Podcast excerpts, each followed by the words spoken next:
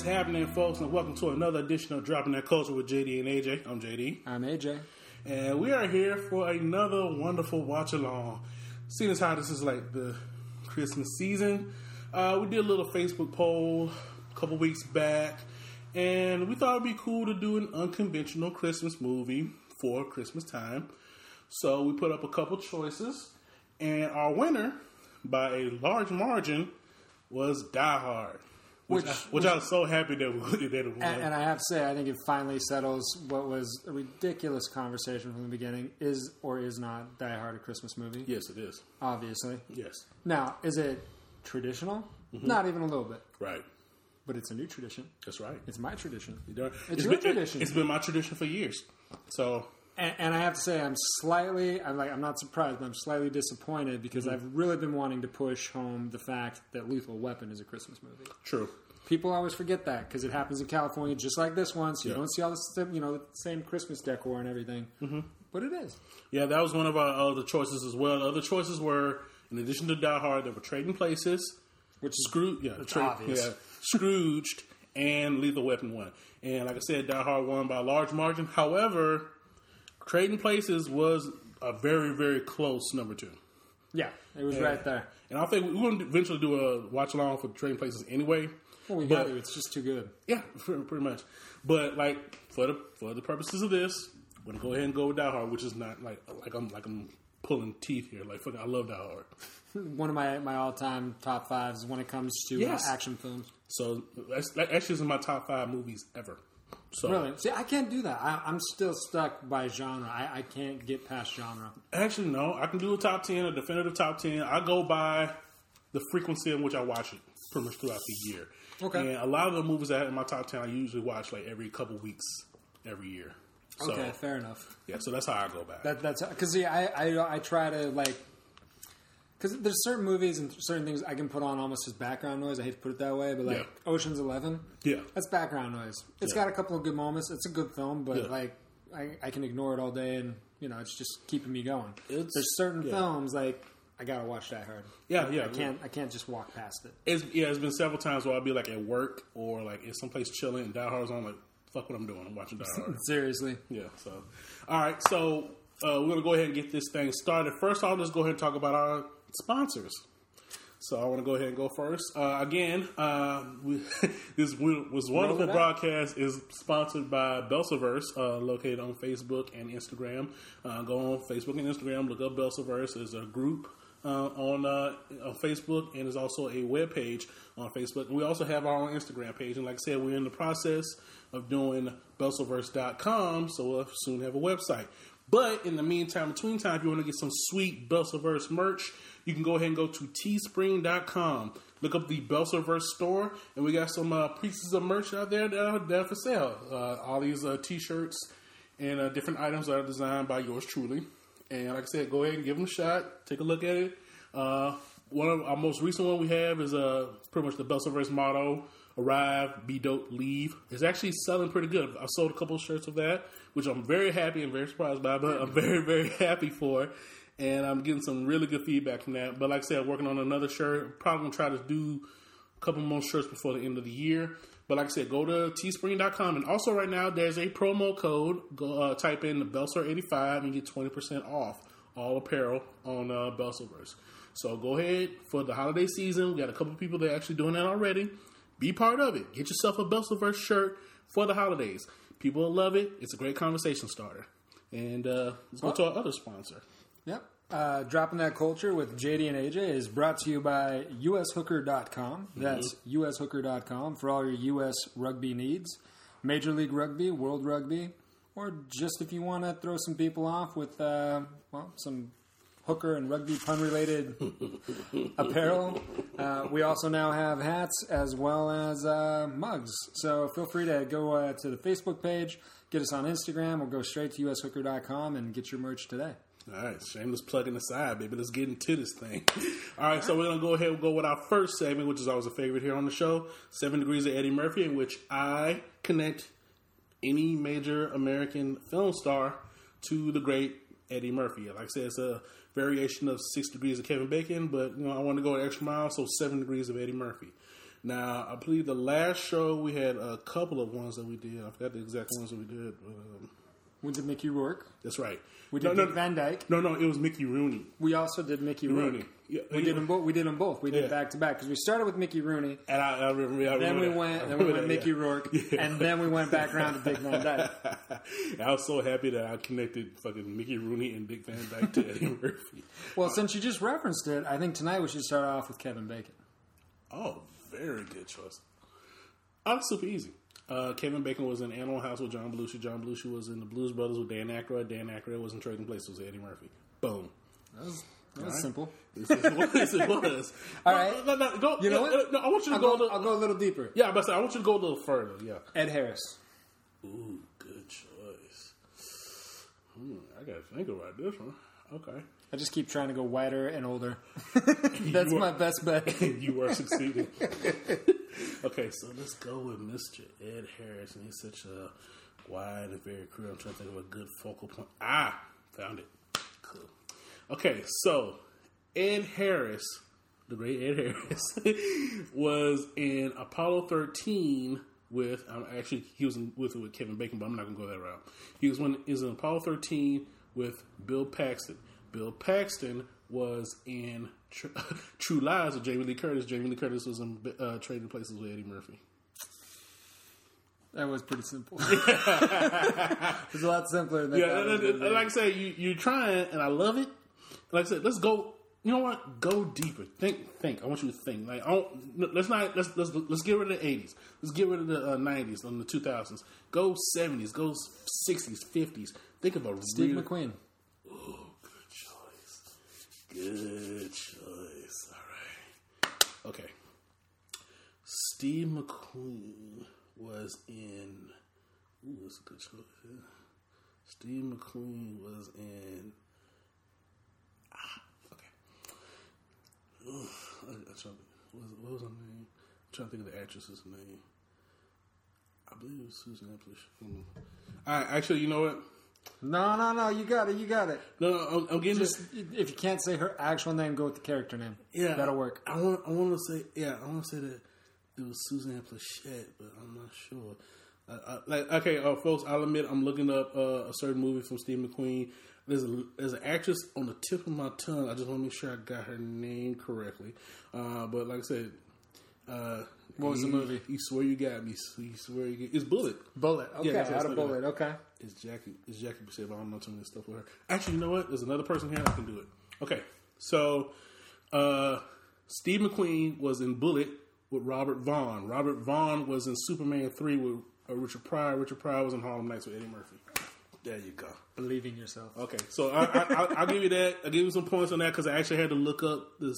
Uh, Yeah, but then you didn't yeah. even go for the reason you were looking it up. You Yeah, still got it but because I thought it was another actress. That's what Oh, it I was. got you. So when I saw that who actually was, I'm like, uh, So you tell me to go deep, I go deep. You did go deep, I, I give you that. I give you that. So, congratulations. Like you almost done on this one, I almost went Robert Redford, I but always- he's, he's had a long No, I, career. I, I, could have got I Redford's got, easy. I could have got Robert Redford.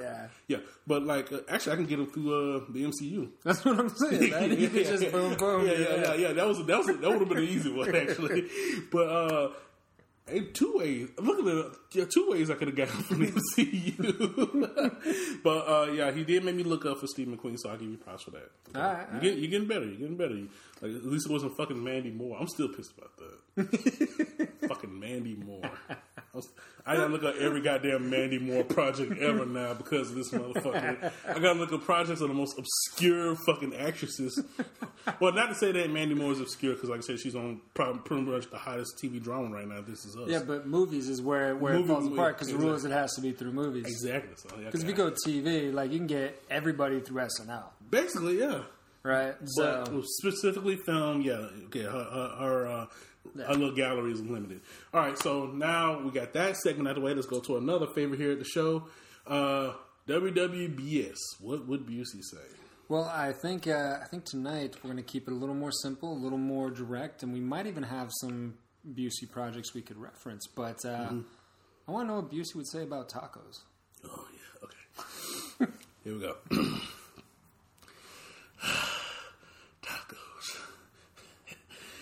Another great invention made better by America. uh, I've been to a couple of uh, Mexican outposts, and uh, I can tell you right now, they're much better in America. actually, there was one time I actually got caught in Tijuana because I was trying to transport crank through my through my butthole, and they caught me.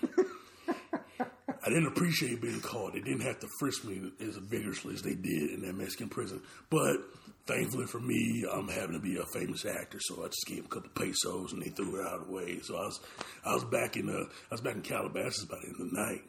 But still, tacos themselves, I love all different types of tacos. I like I like uh we I like El Pastor. El Pastor is, is that how you say it? Yeah, the, the the one that's like it's like it's like almost like orange meat. I forgot the exact animal that it comes from. I think it's like a cow or some sort of invertebrate. I. But I know, I know, I know carne asada. That's cow right there. That's good old cow. I know uh, uh, pollo. Even though it's got two L's I never got the pronunciation of that. It's pollo chicken. yeah. And then what I do, I like to slather it in the hottest hot sauce imaginable. There's one hot sauce that I think is called Atomic Bomb. Perfect for me perfect for me. It'll knock your goddamn socks off, people. I'm telling you. Try the atomic bomb hot sauce. Also, I think there's like a disclaimer or warning on it because it, it, might cause like you know cardiac arrest for the wrong person. But you know, I've, I've, I've had cardiac arrest quite a few times. It's, it's like a cakewalk to me. oh yeah, tiger blood. How's that? I was kind of, I was, kind of, I was kind of foaming at the mouth there a little because I was like really invested in the tacos because tacos are dope. it got a little too personal. Yeah, like, mm, tacos. that was fun, man. Yeah, I'm actually, I'm really enjoying this segment. I really hope other people are. Yeah, man. Like, this, this is fun for me too because I get to do it. I get to, get to do a little improv. I get to show my range. All right, so let's get to another little bit. I, I, think we should have a name for this segment. How about dropping that news? Yeah, I think that's a good one. All right, dropping that news, and of course, as always, the source for dropping that news will be uh, the Belserverse website. Go on Facebook, check it out mm-hmm. uh, for your latest entertainment news. Now, one thing that dropped today that I thought was really interesting: uh, the National Film Registry uh, released their list of uh, movies to be added to the National Registry this year. Uh, for those who don't know, the I think the Library of Congress has this National Film Registry, and every year mm-hmm. they have a select amount of films that are inducted into this registry to be preserved for all time for their cultural and aesthetic value, especially when it comes to American culture. Now, yep. this year's list is actually a pretty eclectic list, and I really liked uh, a lot of the choices they have in there. They got like classic ones like uh, Amadeus from '84. They got uh, they added Old Yeller this year, uh, which I'm surprised. I thought it would have. Yeah, I'm surprised I, it took yeah, that long. I thought it would have been out already. Huh. Uh, they also added uh, the classic Coal Miner's Daughter with Sissy Spacek, the one that she won the Oscar for playing Loretta Lynn. Yep. And uh, Boys Don't Cry, the Hilary Swank movie. They kind of put her on the map. Yeah, Well, definitely put her on the map. Yeah, she won the Oscar for it. Yep. Uh, yeah, but like I said, added two uh, Disney classics, Old Yeller and Sleeping Beauty. Which again, how? how yeah, I, I, I, never, yeah, I never thought that you know what I'm saying they but would wait this long for it. But that's the thing, though. It's like it's weird the way because you're getting into the government at that point. Mm-hmm. It's just it, it, it's a headache. Yeah, and they also added uh, Spike Lee. She's got to have it. His debut film. Uh, finally in the uh, National Registry. Well, you know what? Mm-hmm. I mean, you got to look at it considering how old Sleeping Beauty is. Yes. Spike's doing pretty good. Yes, he is. he beat he beat Walt in terms of the amount of time he had yeah. to wait. But there are a couple more uh, names on there. But the three that really popped out to me because they're favorites of mine: Oliver Stone's Platoon. Yep. Finally went in. Uh, Kevin Smith's Clerks. Oh, dude, that's that's know, classic. Yeah, yeah. And Prince's Purple Rain. Huh. Purple Rain is in the National Film Registry to be preserved for all time. Did Pink Floyd's The Wall? Actually, I guess that's uh that's UK. No, no, no. Like I think. Well, I don't know if it's actually. I don't, I don't think it's actually. That's, I'm just something about musical. That, well, like yeah, there's a lot of musicals in there, and only one music video notable. Yeah, Thriller. Yep. Thriller is in the National Film Registry to be preserved for all fucking time, as it should be. Mm-hmm. All right, and we also had some big trailers dropped this week. Two trailers in particular. Uh, Wonder Woman 84, which is basically Wonder Woman 2. Yep. Uh, and this is going to be set, of course, in 1984. Uh, starring Gal Gadot one more one more time again, reprising her role as Wonder Woman. Like I said, Wonder Woman is one of the few successes of the DCEU so far, and pretty much the main first real success of that franchise. Uh, kind of kickstarted things the, the direction it's going now because after that came Aquaman, then Shazam, and then they got Birds of Prey coming up. Now, of course, that that is that totally skips over the fact that Batman has long been Yeah. the linchpin that is holding that whole whole world together. Yeah, Batman and well, originally Superman, then Batman. Yeah, but you got to go all the way back to the seventies. I'm just talking Still, modern like, incarnation. for the seventies and the eighties, it was basically just since, Superman. since Christopher Reeve, Yeah. I mean, and I'm not including television, they just haven't been able to get it. True. I'll give, I'll give you that, yeah.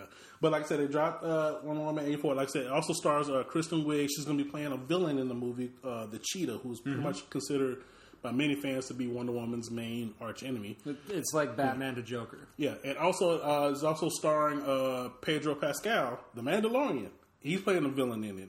Uh, he, he's playing a character called Maxwell Lord, who's a kind of a big deal in DC Comics missed that. lore. Yeah, he's yeah he's the, like I'm pretty sure he'll be the main villain. The Cheetah will probably be like a hench person. Okay. That's usually how they do that in these type of movies. But yeah, like I said, it's set in 1984. Nice color palette to the actual trailer itself. Kind of reminded me a lot of Thor Ragnarok. The way they were going with that, which is cool. You know, A lot of ugly cars. Yes, yes. And there's like parts where people like break dancing and shit like that. It was, it was crazy. All right, so that trailer dropped, and another trailer that really got a lot of attention: Ghostbusters Afterlife dropped this week. Now, uh, if you saw the trailer itself, it's pretty much just a quick little teaser. And like I said, I'm not really spoiling anything here, but it's basically ba- it's basically going to be following Egon Spengler's family. Uh, he has since passed away, and apparently, sometime during the Ghostbusters shit, he was able to knock down some chick and get a daughter. And that daughter had her children. And now, apparently, they've had some shambles in the years since the Ghostbusters exploits. And now they're moving into some farmhouse in the middle of the country that Egon happened to own. Now, uh, what I saw uh, in terms of the uh, how they're going to be doing it, it actually seems like they're going for that, which doesn't surprise me. They're going for that Stranger Things feel because it's kids. no, no, no, it's kids, and they're like in the spook. It's like in a small midwestern American town. These strange things are happening. et cetera, Yeah, but I think I think here's the thing. It's kind of weird when you talk about the Stranger Things side of things mm-hmm. because what you're really looking at, and people are saying that because that's what's popular right now. It's really more the nostalgia of the 1980s, mm-hmm. and even the way they set this up is completely in keeping with the way that the original first two Ghostbusters went. Right, because you have the first one, they come up, they're they're hot shit, and by the time the second one starts, mm-hmm. everything's in shambles. There's not anything going on supernaturally enough to allow them to do anything. That's why you've got you know uh, Bill Murray out there, kind of being a shyster TV medium, Yeah, that- and everybody's broke and trying to figure out what they're going to do till the next bad thing happens. So it would make sense that if you have a lull for 15, 20 years, they wouldn't be able to even afford to stay in New York. I mean, who the hell can afford to go to New York now? Right. So I mean, it, it kind of falls along that, and then you pick up that nostalgia of the 1980s because that's what that's what this is really about. No, it's recapturing that, yeah, and also keep in mind it actually has one of the kids from Stranger Things in it. which is another reason why I think people lean towards that. And Stranger Things is all about that nostalgia of the 1980s, anyway. So. But one thing that this trailer already does more than the than the whatever remake did in 2016 is they actually reference and show the original Ghostbusters. And my thing would be like, you know, what I'm saying like this, this is just me nitpicking, but like, how would you not know about the Ghostbusters considering all the damn near world-ending events that they you know, They survived in that universe. and then not even that, just like the all the activity that, that happened before that, ghost hauntings and all this other crazy shit. How do Yeah. you not know about that? Like, I, don't, I, don't, I hope society ain't that damn jaded that we forget that there was ghosts in New York in 1984 and 1989. Dude, Yeah. we forget shit all the time. It's sad, but yeah, that's sad. But yeah, those tra- two- those two trailers dropped, and also uh, another big announcement from Quentin Tarantino. Apparently, Kill Bill Three is in the works. all right, I'll watch it. No, uh, I read the article and stuff. Isn't Apparently, Bill dead? yeah, but I, I'm pretty sure I actually- watched him take the no, no. steps. But actually, there was another lingering theory with the Kill Bill movies, and it kind of touched on it in the article that comes with this. Apparently, he went. He met up with Uma Thurman at some restaurant out here in Hollywood, and they got to rap, and it was like, you know what? Like we had some good times, you know, doing Kill Bill. Like, what happened to the bride? And then, like the as soon as he said that, a lot of like fanboys out there um, went with this prevailing theory that was around during the time that the movies were really hot. That you know, in the in the first one, uh, she kills Vivica Fox and Yeah. leaves her daughter alive. The daughter's gonna come back, right? Yeah, that's the way everybody's thinking. Like, That- that's she, the way to do it. she even says a line of dialogue to the daughter, like, "When you grow up, If you have a problem if, if, if you still feel raw about this, I'll be waiting."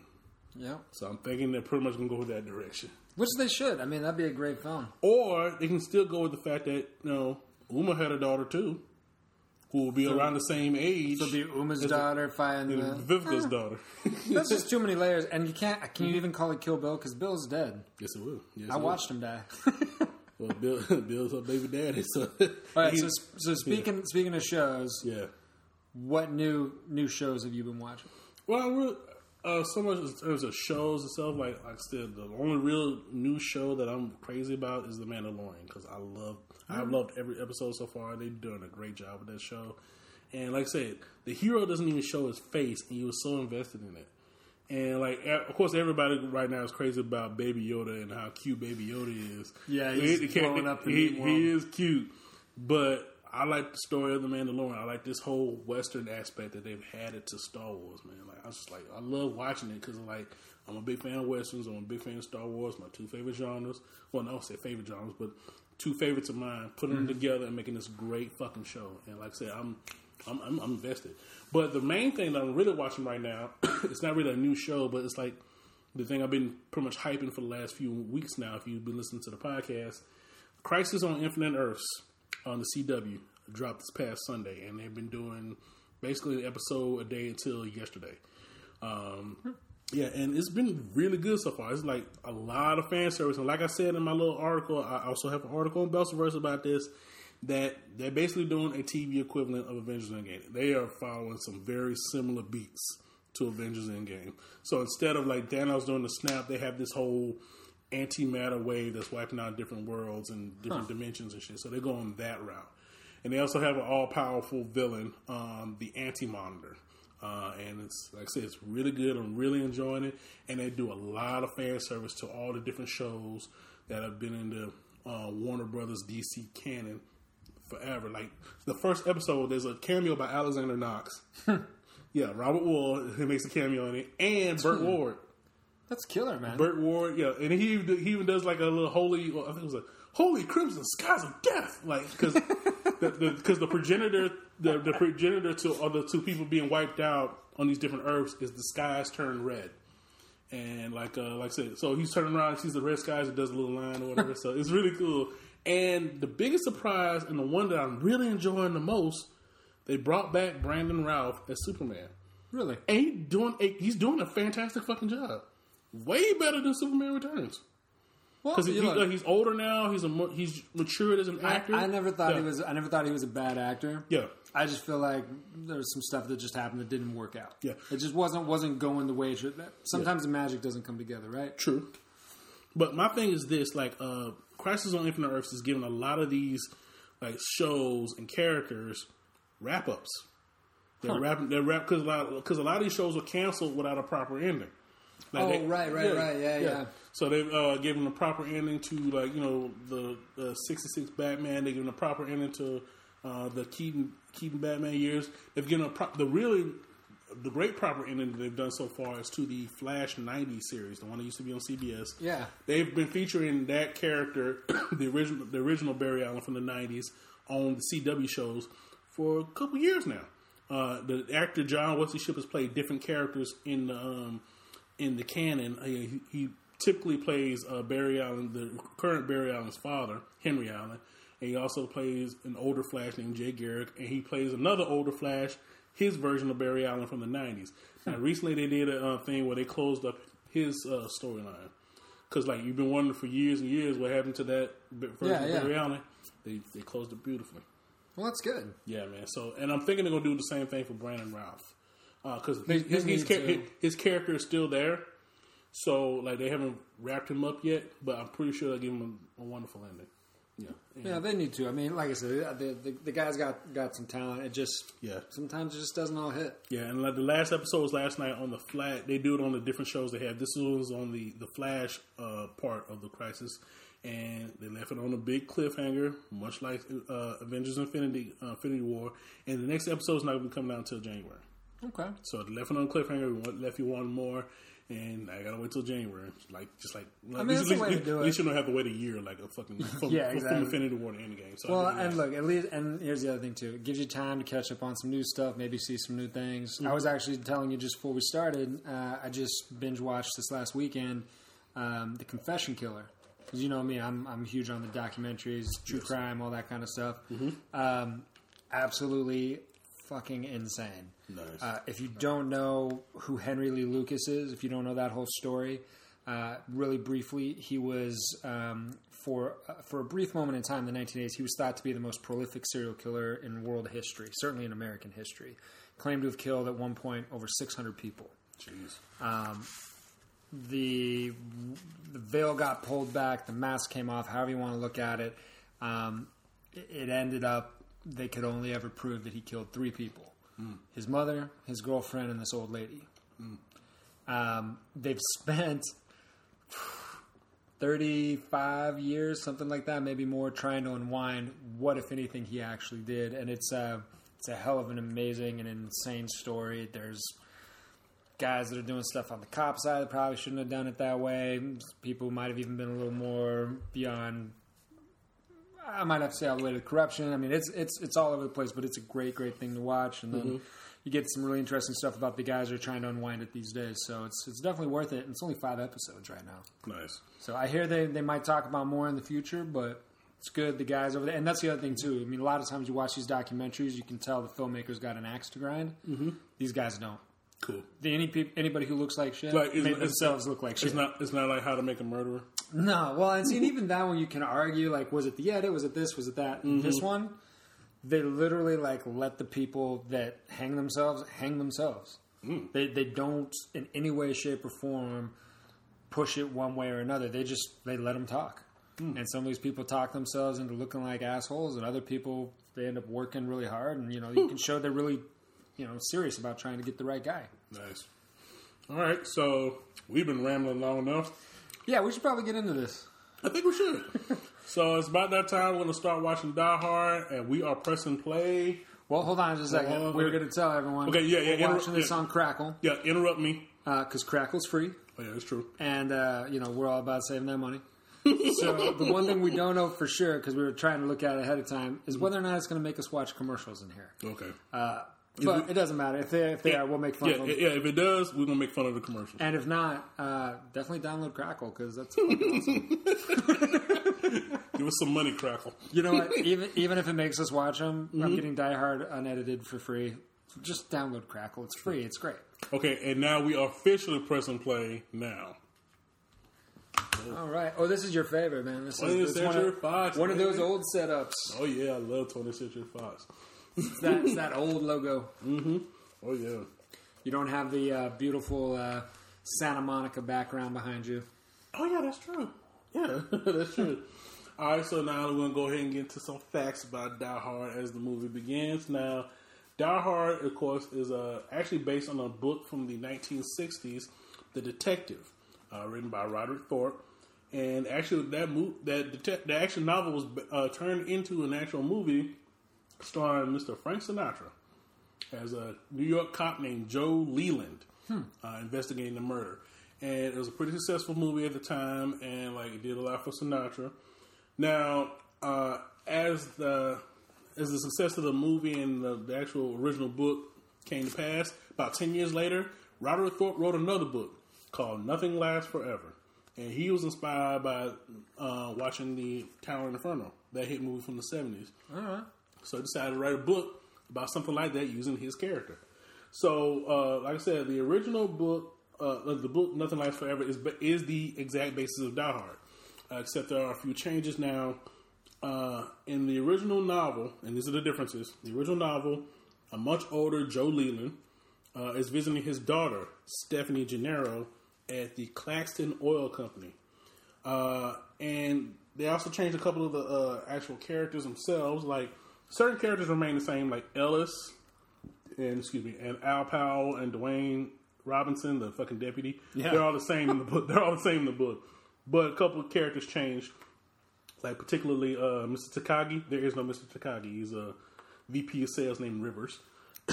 Well, I mean, it wasn't a takeover company, you know, when it came came out that way. It was Yeah, it was supposed just- to be an oil company, right? It's an oil company, yep. So- And also, uh, the villains also changed as well. Like, uh, there is no Hans Gruber in the in the actual novel. The villain's name is Anton Little Tony Gruber. So it was Italian. Yeah, and the purpose of the whole terrorist takedown of this building was to allow their radical West German group to like uncover some like arms uh, shipment that, that, that, that that the oil company was making to like the Chilean government. And they changed one thing they changed in particular. Like I said, uh, the the interest, the love interest in the movie is not Holly Gennaro. It's actually uh, a flight attendant that they actually reference to in the, the first scene of the movie where like Bruce Willis is getting off the plane. Like, yeah, that um, And he's got the uh, the bear in his arms. yeah, the flight attendant is actually supposed to be his love interest, and the Gennaro he's visiting is his daughter. And at the end of the book, it's just basically just like the end of the movie, except the fact that It's the flight attendant. no, no, no, no. Except that, no, at the end of the movie, when uh, you know when uh, Leland shoots Gruber, Yeah. uh, he goes through the window and all this shit and grabs the the uh, watch at the very end. Oh, like, as- yeah, it's yeah. going out. Uh, in the book, he pulls it with her and she dies. Yeah. So that's a big difference. Well, I mean, you can do that in the book. yeah, For some reason, you can't ever kill your main character in a movie. yeah. But for years and years, uh, the film rights of this were actually uh, all over the place, and then they finally decided to make a movie of this like late seventies, early eighties. I think at one point Clint Eastwood had had the rights to this movie. And Well, uh, didn't you say they were originally talking about doing this as like a sequel to um, Commando? Yeah, that was the original misconception, but uh, Stevie E. D'Souza has since denied that. Okay. Uh, yeah, but uh, yeah, uh, when it came to the point where they asked, get to the point where they were going to make it into a movie, uh, the first person to write it was actually Jeb Stuart. And actually, he was having some difficulty with it. You know, he trying to figure out what the crux of the movie was. Right. Until he actually had a near death experience driving on the one on one. He was driving in LA. He had just got into a fight with his wife. He was pissed off. He was driving on the one on one. He was driving behind this truck that had a, I think, a bunch of boxes of refrigerators. Okay. One of the fridge boxes fell off the fucking truck. It was in the middle of the road, and he was in the middle of the road. Traffic on both sides. He has nowhere to go. He runs into the fucking box. Luckily for him, it was empty. Oh. But the fact that that happened and scared the shit out of him, and he thought he would have died before you know he got a chance to say he's sorry to his wife. You know that kind of started putting things in gear in terms Pushed of into this direction. Yes, it did. Yes, Wow. yeah. And like I said, once that started happening, they got the script together. They were actually contractually obligated to offer the movie to Sinatra first. But at this point, Frank, Frank, Sinatra, Frank's not going to do any of yeah, Frank shit. is in his early seventies.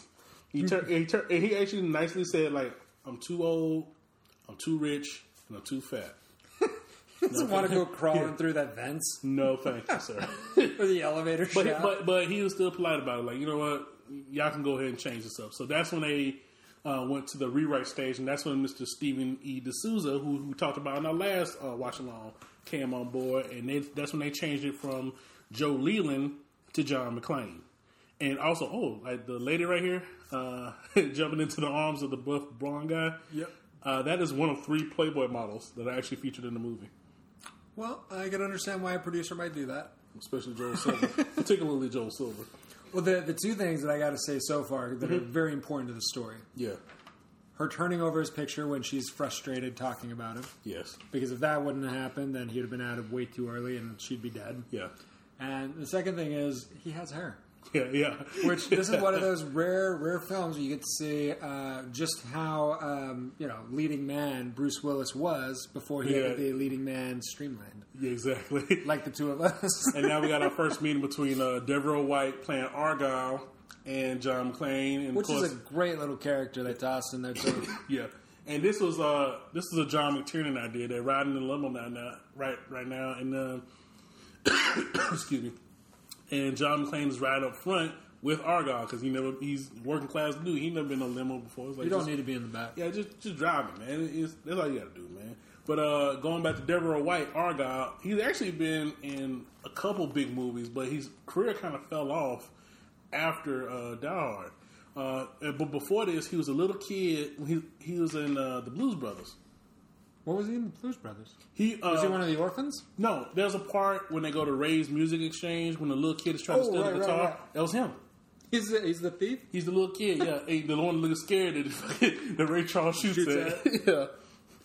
Damn shame to see a boy go there. yeah, yeah, go Breaks bad. my heart. Yeah, yeah, yeah, yeah, that shit. And he's also in. I think the same year he's in Action Jackson, no shit. Playing another driver. Well, you know what? Good yeah, for him. Yeah, because he's a hotel valet where Action Jackson was staying at. And he drives It's like his like vintage. Oh, car. there we go, Nakatomi. Oh, oh, excuse me, Fox Plaza. the headquarters of 20th Century Fox, Fox Plaza. I got plain on that shit. Nakatomi Plaza, December 24th, 1984. Oh, Never God. forget. Never forget. no, no, no, no. 88. It's 88. Oh, was it 88? Sorry, it's, sorry, 88. I yeah. said that. Yeah, make sure we get that right. It's I already 88. forgot. It's 88. I was only two years old when it happened. Give me a break. And now uh, Argyle's blasting some uh, Christmas time in Hollis. Run-DMC. Can you play some Christmas music? This is Christmas music. Everyone December 25th. See, based on a novel by Roderick Thorp. Yep. Yeah, man. And look at that. Look at that building. And like, I actually recently visited uh, Fox Plaza just on a fucking whim, and of course I nerded out. And uh, also, uh, since this movie, which I was gonna bring up a little bit later, uh, they have forbidden people from taking pictures in front of it because of like because of this movie. Because movie. it's annoying. yeah, yeah, yeah. They actually have security people come out there, but I was able to uh, go out there take a real quick picture. I think it's on my Instagram. I went with I went with fucking Lorenzo. oh, yeah. We were going to see a Of movie. course I was- you guys did. We we were going to see a movie for free, and I was like, "Dude, is that fucking is that not Nakatomi? Is that Nakatomi?" And he was like, "Like, bro, you getting way too excited. Like, no, I'm gonna go see Nakatomi." so yeah, I took a picture in front of Nakatomi. Man. I had I had to, you know what I'm saying? Well, and, and it's completely understandable. Yeah. Now, I got to say, since we just saw the uh, the title pop up for John McTiernan, Yes, uh, it was a shame that he missed out on Die Hard 2, which was still another solid Christmas movie. true. But he brought it back with a vengeance for Die Hard with a vengeance God for the damn, did he bring it back? And you know, I mean, it's like you you should research him. He's ha- he had really interesting Oh, uh, antics outside of uh, outside of actually filming. That you, you can definitely see how the uh, the Hollywood game gets to people and fucks Yeah. with their heads, Yeah. which is a shame because Right. this movie's a masterpiece. It really is. Yes, it is. Now going back to the screenplay a little bit. Now, de Souza said he wrote the script as if Hans Gruber was the hero. He pretty much this is this is a quote he said. If I if he had not robbed the, uh, uh, planned the robbery and put it together, Bruce Willis would not have gone to the party and reconciled or not with his wife. You should sometimes think about looking at your movie from the point of view of the villain who is really driving the narrative, and you can kind of see that. You know, what I'm saying like people actually people want in a, in a strange way people actually want Hans to succeed. But it's not that strange. What you got to Yeah. give, you got to give to de Souza is he was way ahead of his time when it comes to that. Because if you go to the nineteen, was it nineteen ninety nine, two thousand? That's where you get Sopranos. You get Yes. Tony Soprano. Yeah. A little bit later, you end up getting into uh, Breaking Bad, right? Walter White. Yeah. That anti-hero thing, that Mhm. flawed character where there's almost something noble maybe driving them. People Yeah. like that.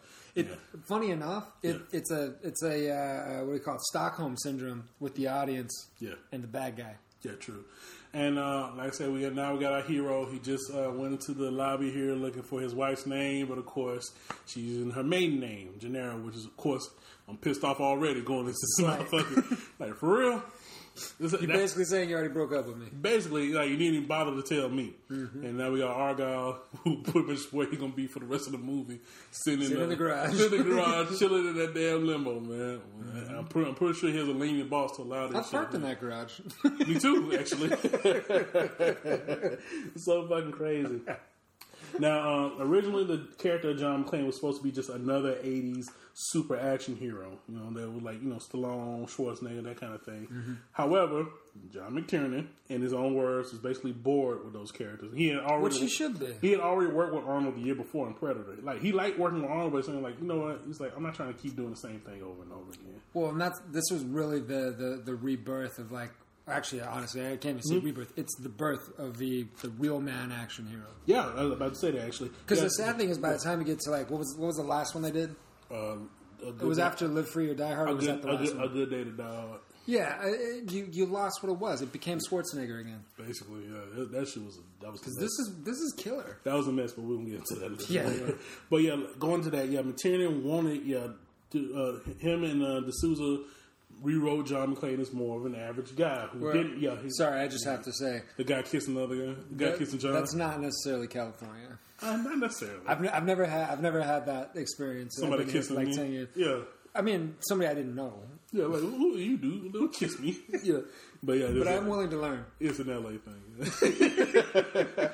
but yeah, they, re- they rewrote him as an average guy who didn't want you know, he didn't want to be in the situation he was in, but he became a hero when he realized he was basically the only choice. Yeah. And if he didn't do what he did, he, his wife, and all these innocent people would die. Well, and the reluctant hero is a way better one, and plus you have him actually trying to do it, you know, the normal way. Because again, Mm-hmm.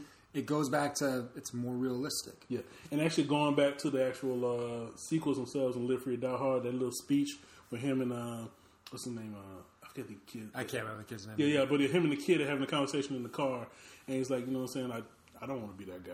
Like, I don't want to. Yeah. I don't want. to. I didn't wanna do but any of why, this. But why are you doing this? Because nobody, there's nobody else. Nobody to do else it. would. And there's nobody else to do it.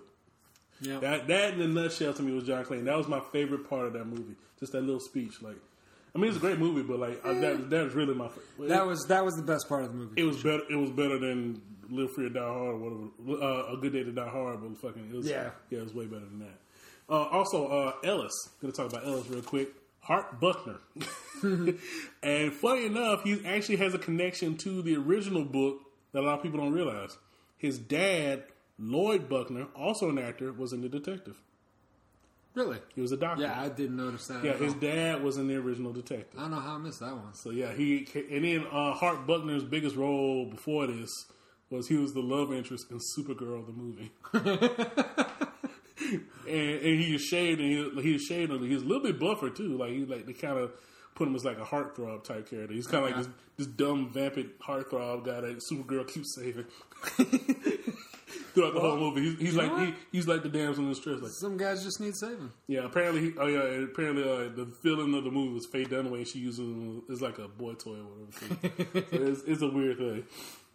And also, let's talk about Miss Holly Gennaro here, uh, played by Bonnie Bedelia, who was actually, I think, the auntie of Macaulay Culkin.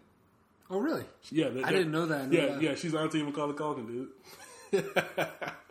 and uh, actually, there's a bunch of different actresses that were considered. yeah, you're right. Yeah, I totally forgot yeah. about that. There's a bunch of different actresses that were considered for the role of uh, Miss Holly Gennaro, and we'll get the list here. Now I gotta say, she's got one hell of a kick-ass job. She's got a private bathroom in there. I know, yeah, she's, uh, like, She's like- she's definitely a high-powered 1980s executive. and it's like I kind of get it, like you know, like you left home for this, yeah, Yeah, yeah. yeah. That makes sense. Like I'm pretty sure she was just a housewife in New York, and now she's got a fucking private office with a private bathroom. She's probably making four times what he makes at least. yeah, so of course he's a little pissed off about that.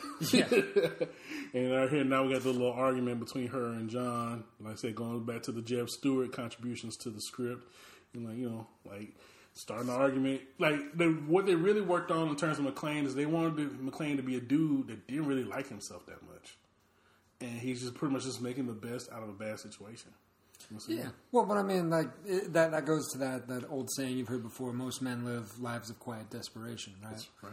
I mean, it's there's a there's a truth to it. Yeah. Oh, and here they come in. They're drunk. Time to bang. Actually, actually, that is the second Playboy model. I was actually going to bring that up. The chick right there, and of course, when, of course, they catch her with the titties out. She's a Playboy model. Yeah, Well, I mean, that's casting. Yeah. uh, but, That's the way they always do it. but as we mentioned before, there was actually a laundry list of actors considered for both of these parts. Now, for John, the list of people considered for John: Richard Gere, Sylvester Stallone, Harrison Ford, Mel Gibson, Arnold Schwarzenegger, Clint Eastwood, Robert De Niro, Charles Bronson, and Michael Madsen. Which surprised me. That's a that's a They yeah, they even went to TV people. They also offered this to John, Don Johnson and uh, Richard Dean Anderson, MacGyver. MacGyver could have done it. they offered this to Hey, you know what though? I just got to point this out. Thinking ahead to uh, to Die Hard with a Vengeance. Yeah. So you can see right here and he's got uh, he's doing the whole conversation in his undershirt. Yeah. He's got that massive scar from his shoulder surgery. Yes, he does. Which they then use again Yeah. in Dire with Vengeance Yeah. when he picks up the slivers sliding down the cable. True. So he's ended up pulling out of that. So it was, it was a nice way to use something that's actually real and how you know something he mm. actually has to their advantage later Yeah, on. that, yeah, the actual injury came from like a wrestling accident. was that what it was? Yeah, wrestling. Yeah, that's where it came from. I didn't know he was a wrestler. He was a wrestler. I know he plays harmonica. And, he, and he was a bartender, which we're going to go to a little bit later too. Yeah. Yeah, but uh, those are the actors uh, considered for John. Also, another one that was considered uh, John Travolta. But I can that- see that, especially for that time. Yeah, but at that point, they actually considered him to be a has been. Yeah, you know, because he he had that, that phase before his big comeback. Yeah, he had, he had a bunch of movies. Okay, apparently there are ads, so we're gonna talk a little bit more about the movie. And this one is for Coke Zero uh, Zero Sugar. Yes. And, uh, Yeah. and something something I learned when I was traveling recently Right, during right. our hiatus. Yeah. Uh, there's apparently Coke zero sugar with fiber. Okay, So they put five grams of fiber into it, so you can say it's healthy. that is so gross. I, I drank it; it tastes the same. It sounds gross though. So it does sound gross. it sounds exactly. They're, Gross. they're selling it uh, in Taiwan. And also, folks, another list of uh, actors that were considered for uh, the role of Stephanie. Uh, oh, excuse me, Harley Gennaro. Uh, and these are actually big time actresses at the time: Lynda Carter, Geena Davis, Debra Winger, Michelle Pfeiffer, uh, Jamie Lee Curtis, Carrie Fisher, and Kelly McGillis were all considered for Holly. and actually, one the, apparently the one that got the closest was Kirstie Alley. All right, I can see that. But ironically enough, uh, actually she was doing Cheers at the time, so the producer won't let her go. But ironically enough, she would end up starring with Bruce Willis in Look Who's Talking. Oh shit, that's right. Is right, yeah. She she was the bomb. She still end up working with yeah, him. and Bruce is the voice of Mikey. Huh. Yeah. So she did the same thing with Travolta. Same thing. Look Who's Talking. Yeah.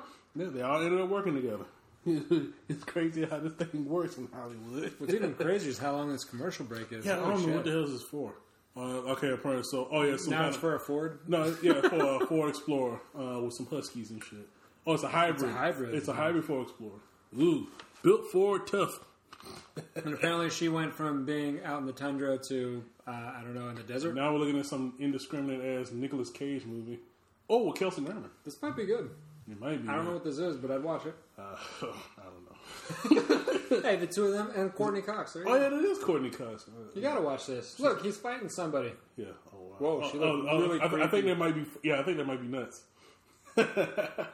Oh, Grand, Grand Isle. Okay. Yeah, well, I'll watch it. Yeah, give it a shot, folks. Uh, check out Grand Isle. I think he's paid off his tax bills. He might be doing good movies again. Oh my god, yeah. and now with the Pacific Courier truck heading towards the Nakatomi building, we get our first little glimpse. Don't forget the Mercedes. with the villains. Hans is gonna travel in style. Yes, he is, baby.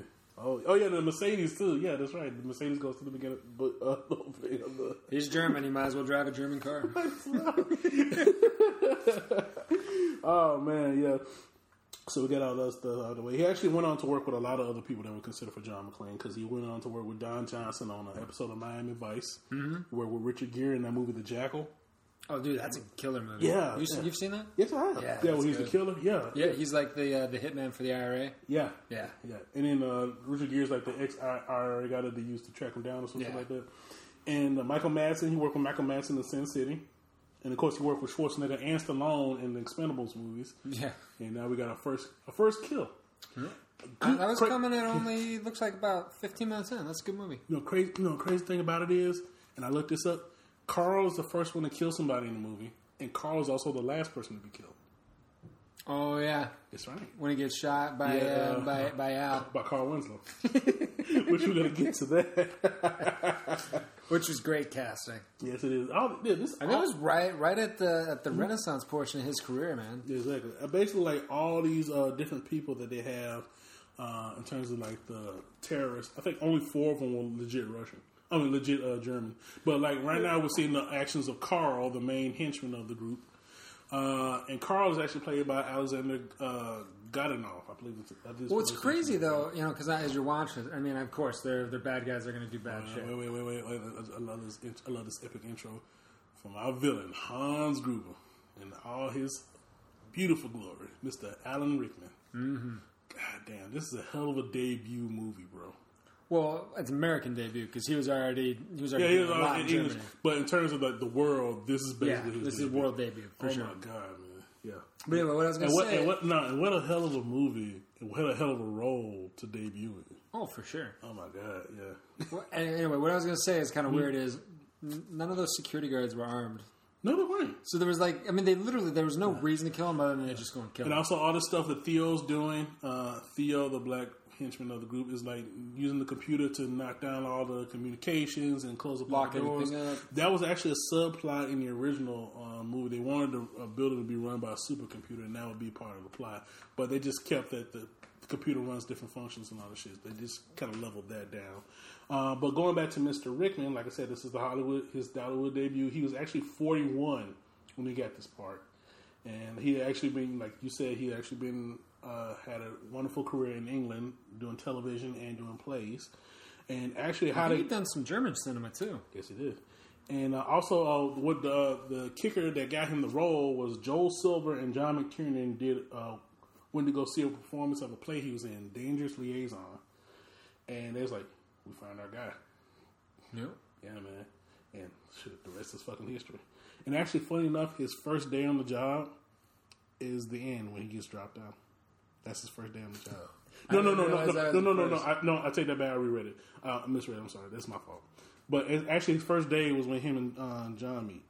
Oh yeah. Yeah, And he he shows off his American accent, yeah, which is hilarious. Which, from what I understand, that was just something that he, they heard him screwing around, and so they wrote it in because they thought it was great. yeah. Because no, no, what it was, they realized at some point reading the script, the hero and the villain don't meet.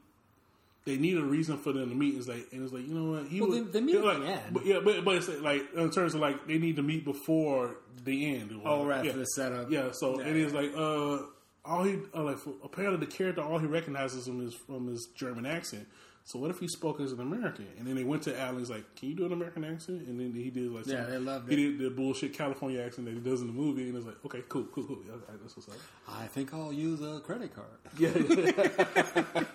now, McTiernan himself, like I said, in the original book, the uh, villains were supposed to be straight up terrorists. But John McTiernan didn't want the villains to be terrorists because he considered it too mean. Which is, yeah. Well, I mean, the other thing too is it's forget whether it's mean or not. Yeah. It's too simplistic. If it had just been another movie with like you know the terrorist, because I mean, you got to remember at that point in time there'd been so many of those because so much that shit was actually happening. Yeah. This was actually what was more novel about it. True, and also the fact that you know this is supposed to be like big summer movie. He thinks, eh, and I agree with him. Summer movies should be fun. Yep. So like put some mean terrorists in there that and play They're pushing some agenda wouldn't have been Exactly. He chose to avoid the villain's politics in favor of making them thieves in pursuit of monetary gain, believing that believing that that would be more suitable for summer entertainment, which is true. Yep. And also, um, the original movie was supposed to take place over three days. It's supposed to be a three day situation. So they decided to condense it down to one night because uh, McTiernan himself was inspired by Shakespeare's A Midsummer Night's Dream. Really. That's why they did. I it. was. That's like the last play I would ever have connected. That's the one he wanted, yeah, because all in one night. And uh, also uh, the other henchman here, Tony, who was uh, doing the electrical stuff, was yeah Tony right there. Mm-hmm. He is one of three actors in this movie that all do. Uh, they've all done the Bond movie, Really. all within like two years of this movie. So wait. So this would have been. Yeah, what, uh, Tony. Tony was. would Uh, have been Sean Connery then. no, no, right? no, no, no. This is during the uh, Timothy Dalton. Oh, yeah, all, Dalton. all of them were in Timothy all Dalton's. Timothy Dalton. In, Tim- Timothy Dalton. So after. No, actually, uh, Tony was in one before, and uh, the other two, which we'll get into a little later, were after Grand Bush and Robert Davi. That both of them were in License to Kill. Nice. Yeah, So I just want to point out, nobody at the party has any situational awareness. yeah, because the people A whole with- group just came in with six guys with guns. MP5s. and then we see our hero here. first, his first in, in- instinct is to get a gun, but like this is what, what kind of tore people in terms of like how they wanted, uh, how they were kind of like feeling towards the movie. Like the hero has a gun, his first instinct is to run away. But at the same time, that's a more realistic approach to this because the fact it's just one guy with one gun, whereas these are Seven a group or of eight men guys with machine guns. And like I said, He's smart enough to know. there's our Playboy model again with the Yep. with the breasts out. yeah, a very nice breast, by the way. well, and yeah. Also, this He's, uh, main henchman here, searching for McClane, he will become the villain in Ghostbusters 2, two years later, like a year later, actually, eighty nine. Wait, really? That's Vigo. That's Vigo, the Carpathian. Look at him. You're right. That's Vigo the Carpathian. See, our hero runs. Our hero runs away to get help. Well, and actually, I mean, again, talking about setting the table, doing a really good job, mm-hmm. thinking ahead in, in terms of the way stuff is built in. Yeah. That slight little conversation about being scared of flying at the very beginning that mm-hmm. gets him to lose his shoes and his socks. Mm-hmm. Set up perfectly so that it would be the right timing when when Hans and the guys show up, send him out running around barefoot. Which obviously, as we all know, ends up coming into uh, a major effect and not too distant here. I think we got about another 40, 50 minutes before uh, he's going to be dying for some shoes. And now we got uh, Mr. McClane here running through an incomplete uh, portion of the building, which is really an incomplete portion of the building at the time. Fox Plaza was still under construction when they made this movie. Well, you got to have some fun with it. And if you're funny- to break shit, do it where you're not done. And crazy enough, Fox charged themselves for renting this, for renting this building. Damn Hollywood, man! Why you? well, the reason is because Fox also has investors, and you got to spend the money somehow. And you also, uh, they have the fir- the first couple blocks of uh, the bottom of the building and the top of the building that's un- that's uh, under construction. The rest of the building had active tenants through, through the through the uh, filming of this movie. So all the explosions and all the shit that were happening at night, yeah, it kind of pissed a lot of people off.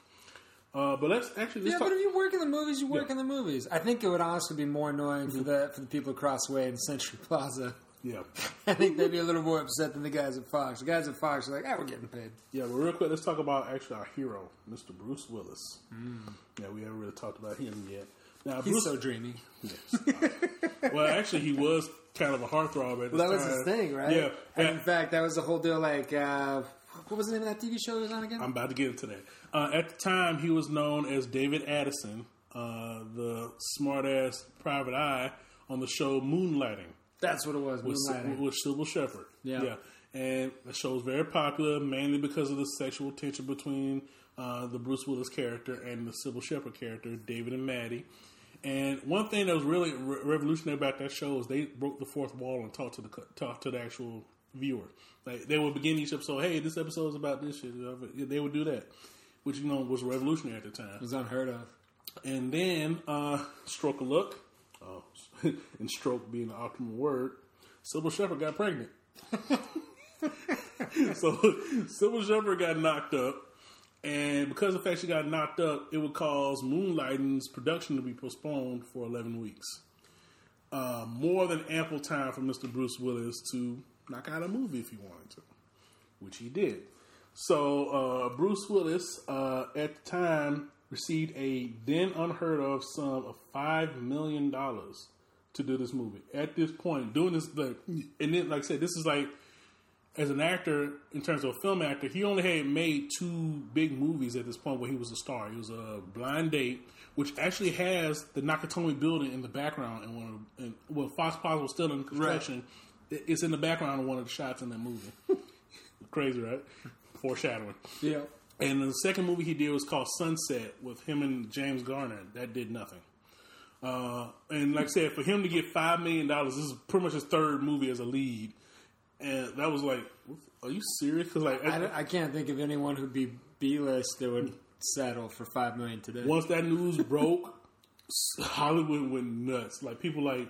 Because like that that sum of money was only reserved for people like Dustin Hoffman and Robert De Niro and Stallone and Schwarzenegger. What's crazy is then like watching No, no, actually- like uh, Jim Carrey blow it out of the water a few years later. Ten. No, funny, funny enough, Schwarzenegger and Stallone didn't even make that kind of money yet.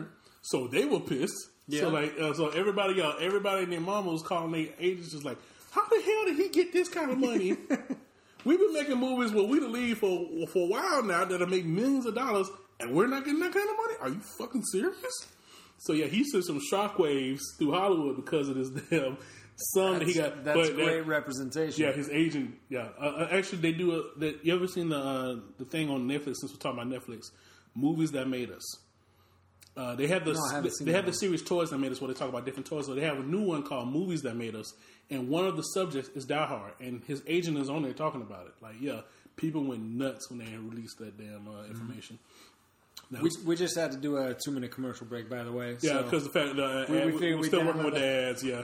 But now we're back to the movie. Mr. McClane is still going through the building. Now we have uh, Alan Rickman and Takagi Takagi's about to have a very bad night. Yes, he is. Worst night ever. And then, actually, funny enough, there's the part where he's talking about like uh, Pearl Harbor didn't work out, so we got you guys with tape decks. no, no, the actor, the Asian actor himself that does it. Let me see if I can Yeah. find his name. But he actually starred in a bunch. Of, yeah, James uh, Shigeta, who re- actually passed away. Uh, yeah. he uh, actually starred in a bunch of movies about Pearl Harbor, and he's actually in uh, Battle of Midway. Yeah, I mean he's he's a storied actor. Yeah, and actually, funny enough, going to the whole Japanese thing again, the password that they use here uh, when they try to get into the computer with Red Takagi, Castle? Red Castle, that's the name of the actual boat, one of the boats that caused Pearl Harbor. Yep. So, yeah, a little. Which, which I mean, I, I appreciate those little references and those details. It, it adds something extra to it. I love this quote here, like where he's like looking at the model, and and when Alexander looked at his kingdom, he wept, for he had no more worlds to conquer.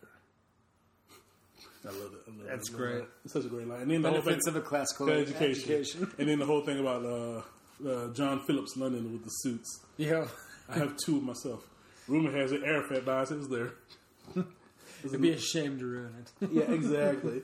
but uh, in preparing for the role, uh, Mr. Willis actually uh, rode along with a bunch of real policemen uh, who who also served as uh, technical advisors on this movie. Which is part of why it's so good, even though you still get off on a couple of things. But one thing he noticed about all the cops, which he he incorporated into the character, they have a really dark, macabre sense of humor.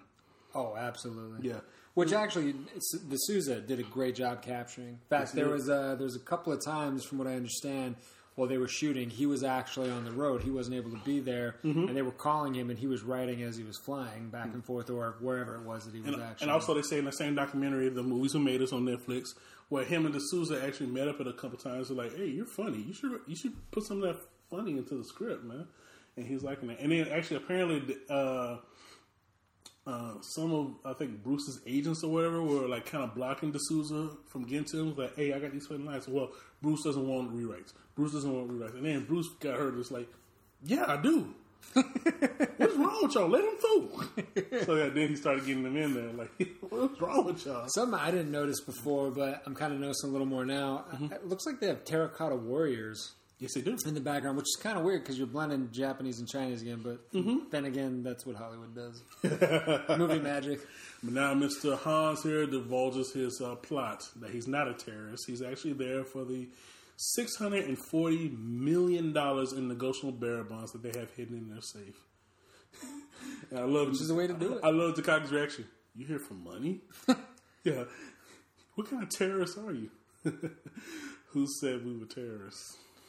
Speaking of terrorists, Yeah. uh, it's kind of interesting how Speaking of pretty much everyone on his team, except for him, I'm sorry. I love this segue. Thank you. Speaking of terrorists, everyone, I was gonna say everyone except for Hans in this whole damn thing is like in sweats and a sweatshirt. Mm-hmm. And I don't know if that's because they were going for. I mean, because an argument can be made that it's very functional considering what they're doing. yeah.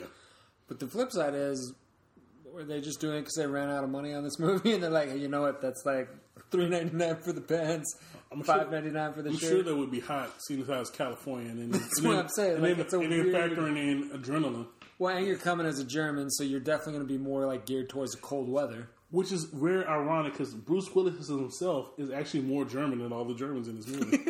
really? Yeah, because he's born. He was born in West Germany with a German mother, that makes more sense. which is crazy. I love Theo here, man. Smarmy black guy.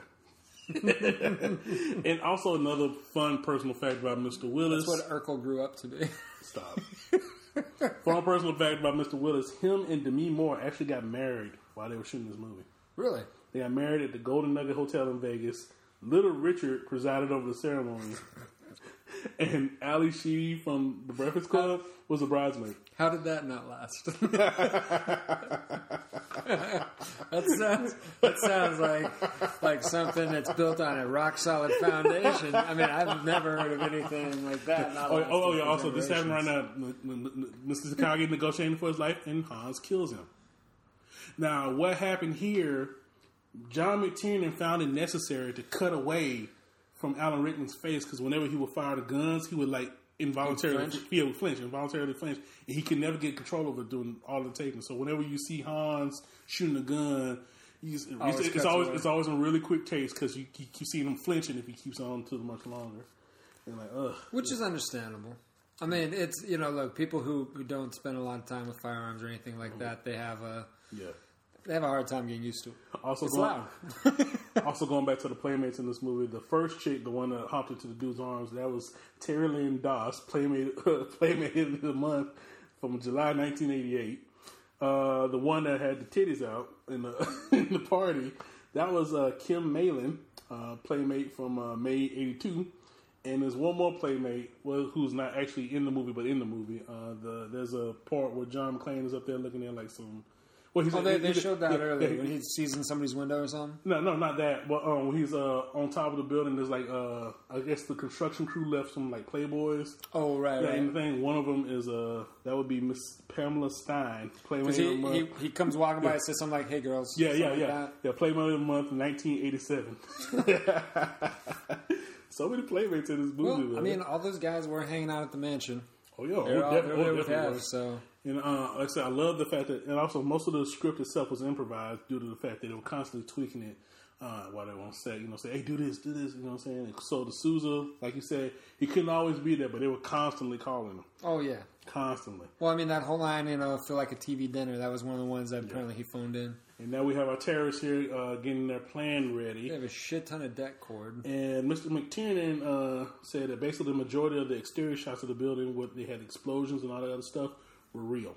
And of course, that pissed off a lot of people in uh, Century City. Well, this is also back in a time when you could do that without having, you know, the FBI call. Yeah. you try to do that shit today, I think we'd have a little bit of a problem, unfortunately. Yeah, and also uh, like uh, uh, going back to uh, Bruce Willis's first day on the job. His first day on the job is the most famous shot in the movie. Hmm. You can guess, and guess what shot that is? It can't. It, Think of the, think of the one shot that's most associated when they do the trailers for Die Hard. seriously? Yeah, that was his first day on the job.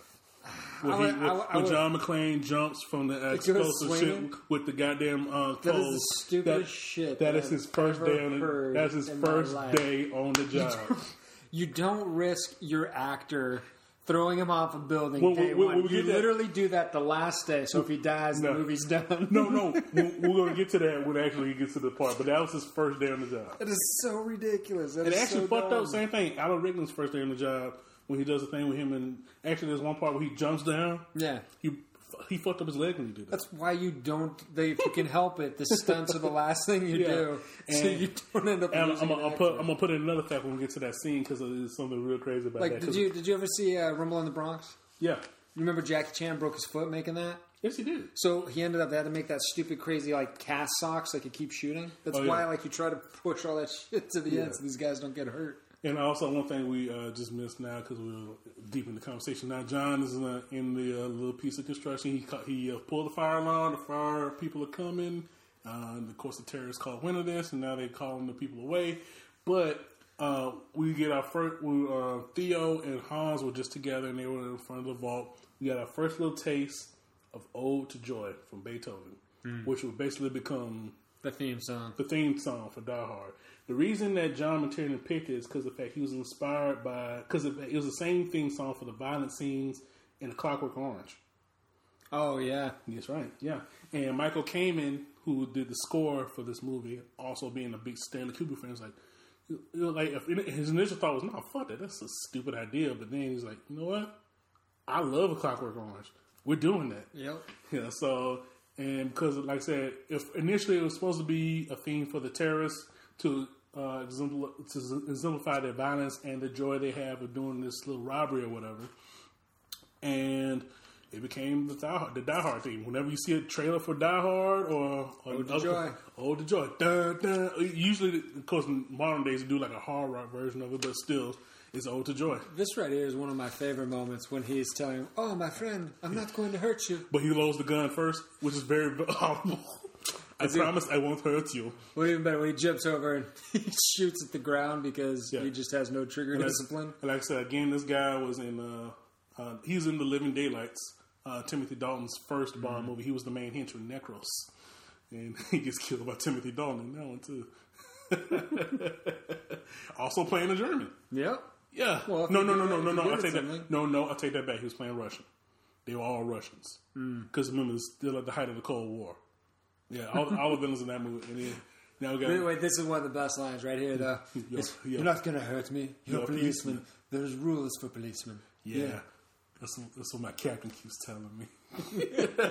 Which is such a, you know, 80s, like, you know, such a, Asshole line. asshole line, smart ass line, yeah. And then we got our first little bit of action between John and one of the terrorists. Well, and there's there's something really like it's kind of it's kind of thematic about Yeah. the way this fight ends up going. Right? He he's he's outgunned to start with. Yeah. Then he has no gun whatsoever. Yeah.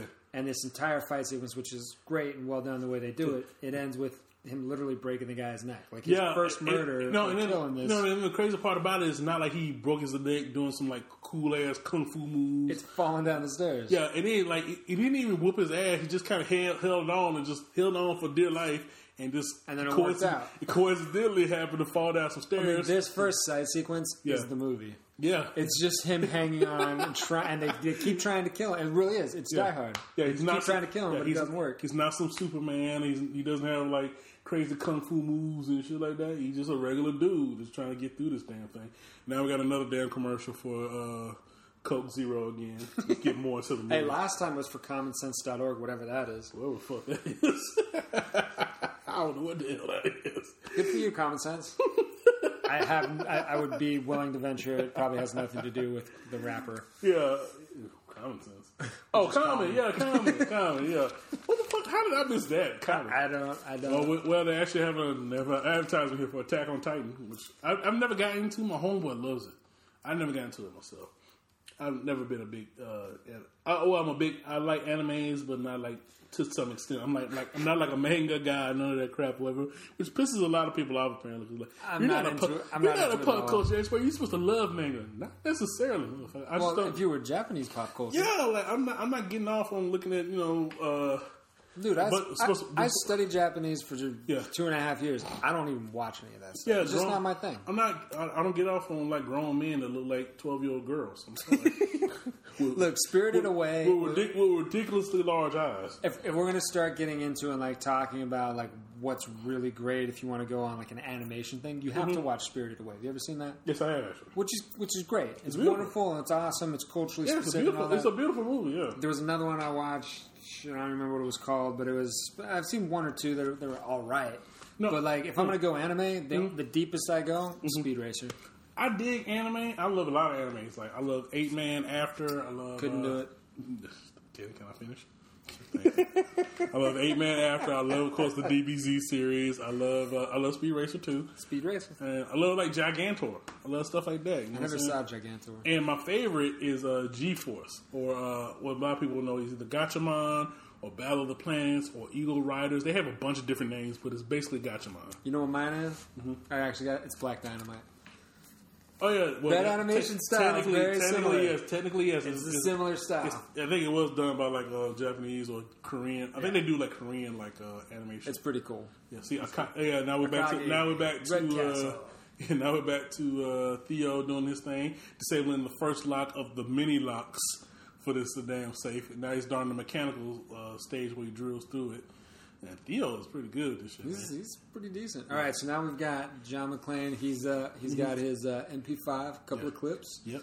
He's got a scanner, Yeah. Now we so he can hear what these guys are saying. and that right Talk- there begins the cla- the most classic trope of Die And Hard. that's probably the second most important thing he just pulled out there, the, lighter. lighter, yes. Because he's going to be able to smoke some cigarettes. Of course, but like the the radio is really the important thing he got out of here. Now he's frisking down Necro. Oh, sorry, Tony. And actually, that's another thing from the novel. Uh, they switched the names of the two uh, these two people. Uh, the brothers is supposed to be Hans. So this is supposed to be Hans, and the bad guy Hans is Tony. So they switched those two names. And of course, he got the little joke Well, about Hans is just more sinister. now the, the, And then here comes the dark humor. yeah, I'm looking at the Santa Claus, get a little smile on his face, and you know, uh, let these people know what the fuck going on. Mm-hmm. While at the same time, which I think is a brilliant idea, uh, getting a ch- giving him a chance to uh, do some reconnaissance without you know having to uh, Expose himself. exactly. So yeah, closing down the elevator itself, open up the elevator shaft, getting on top of it.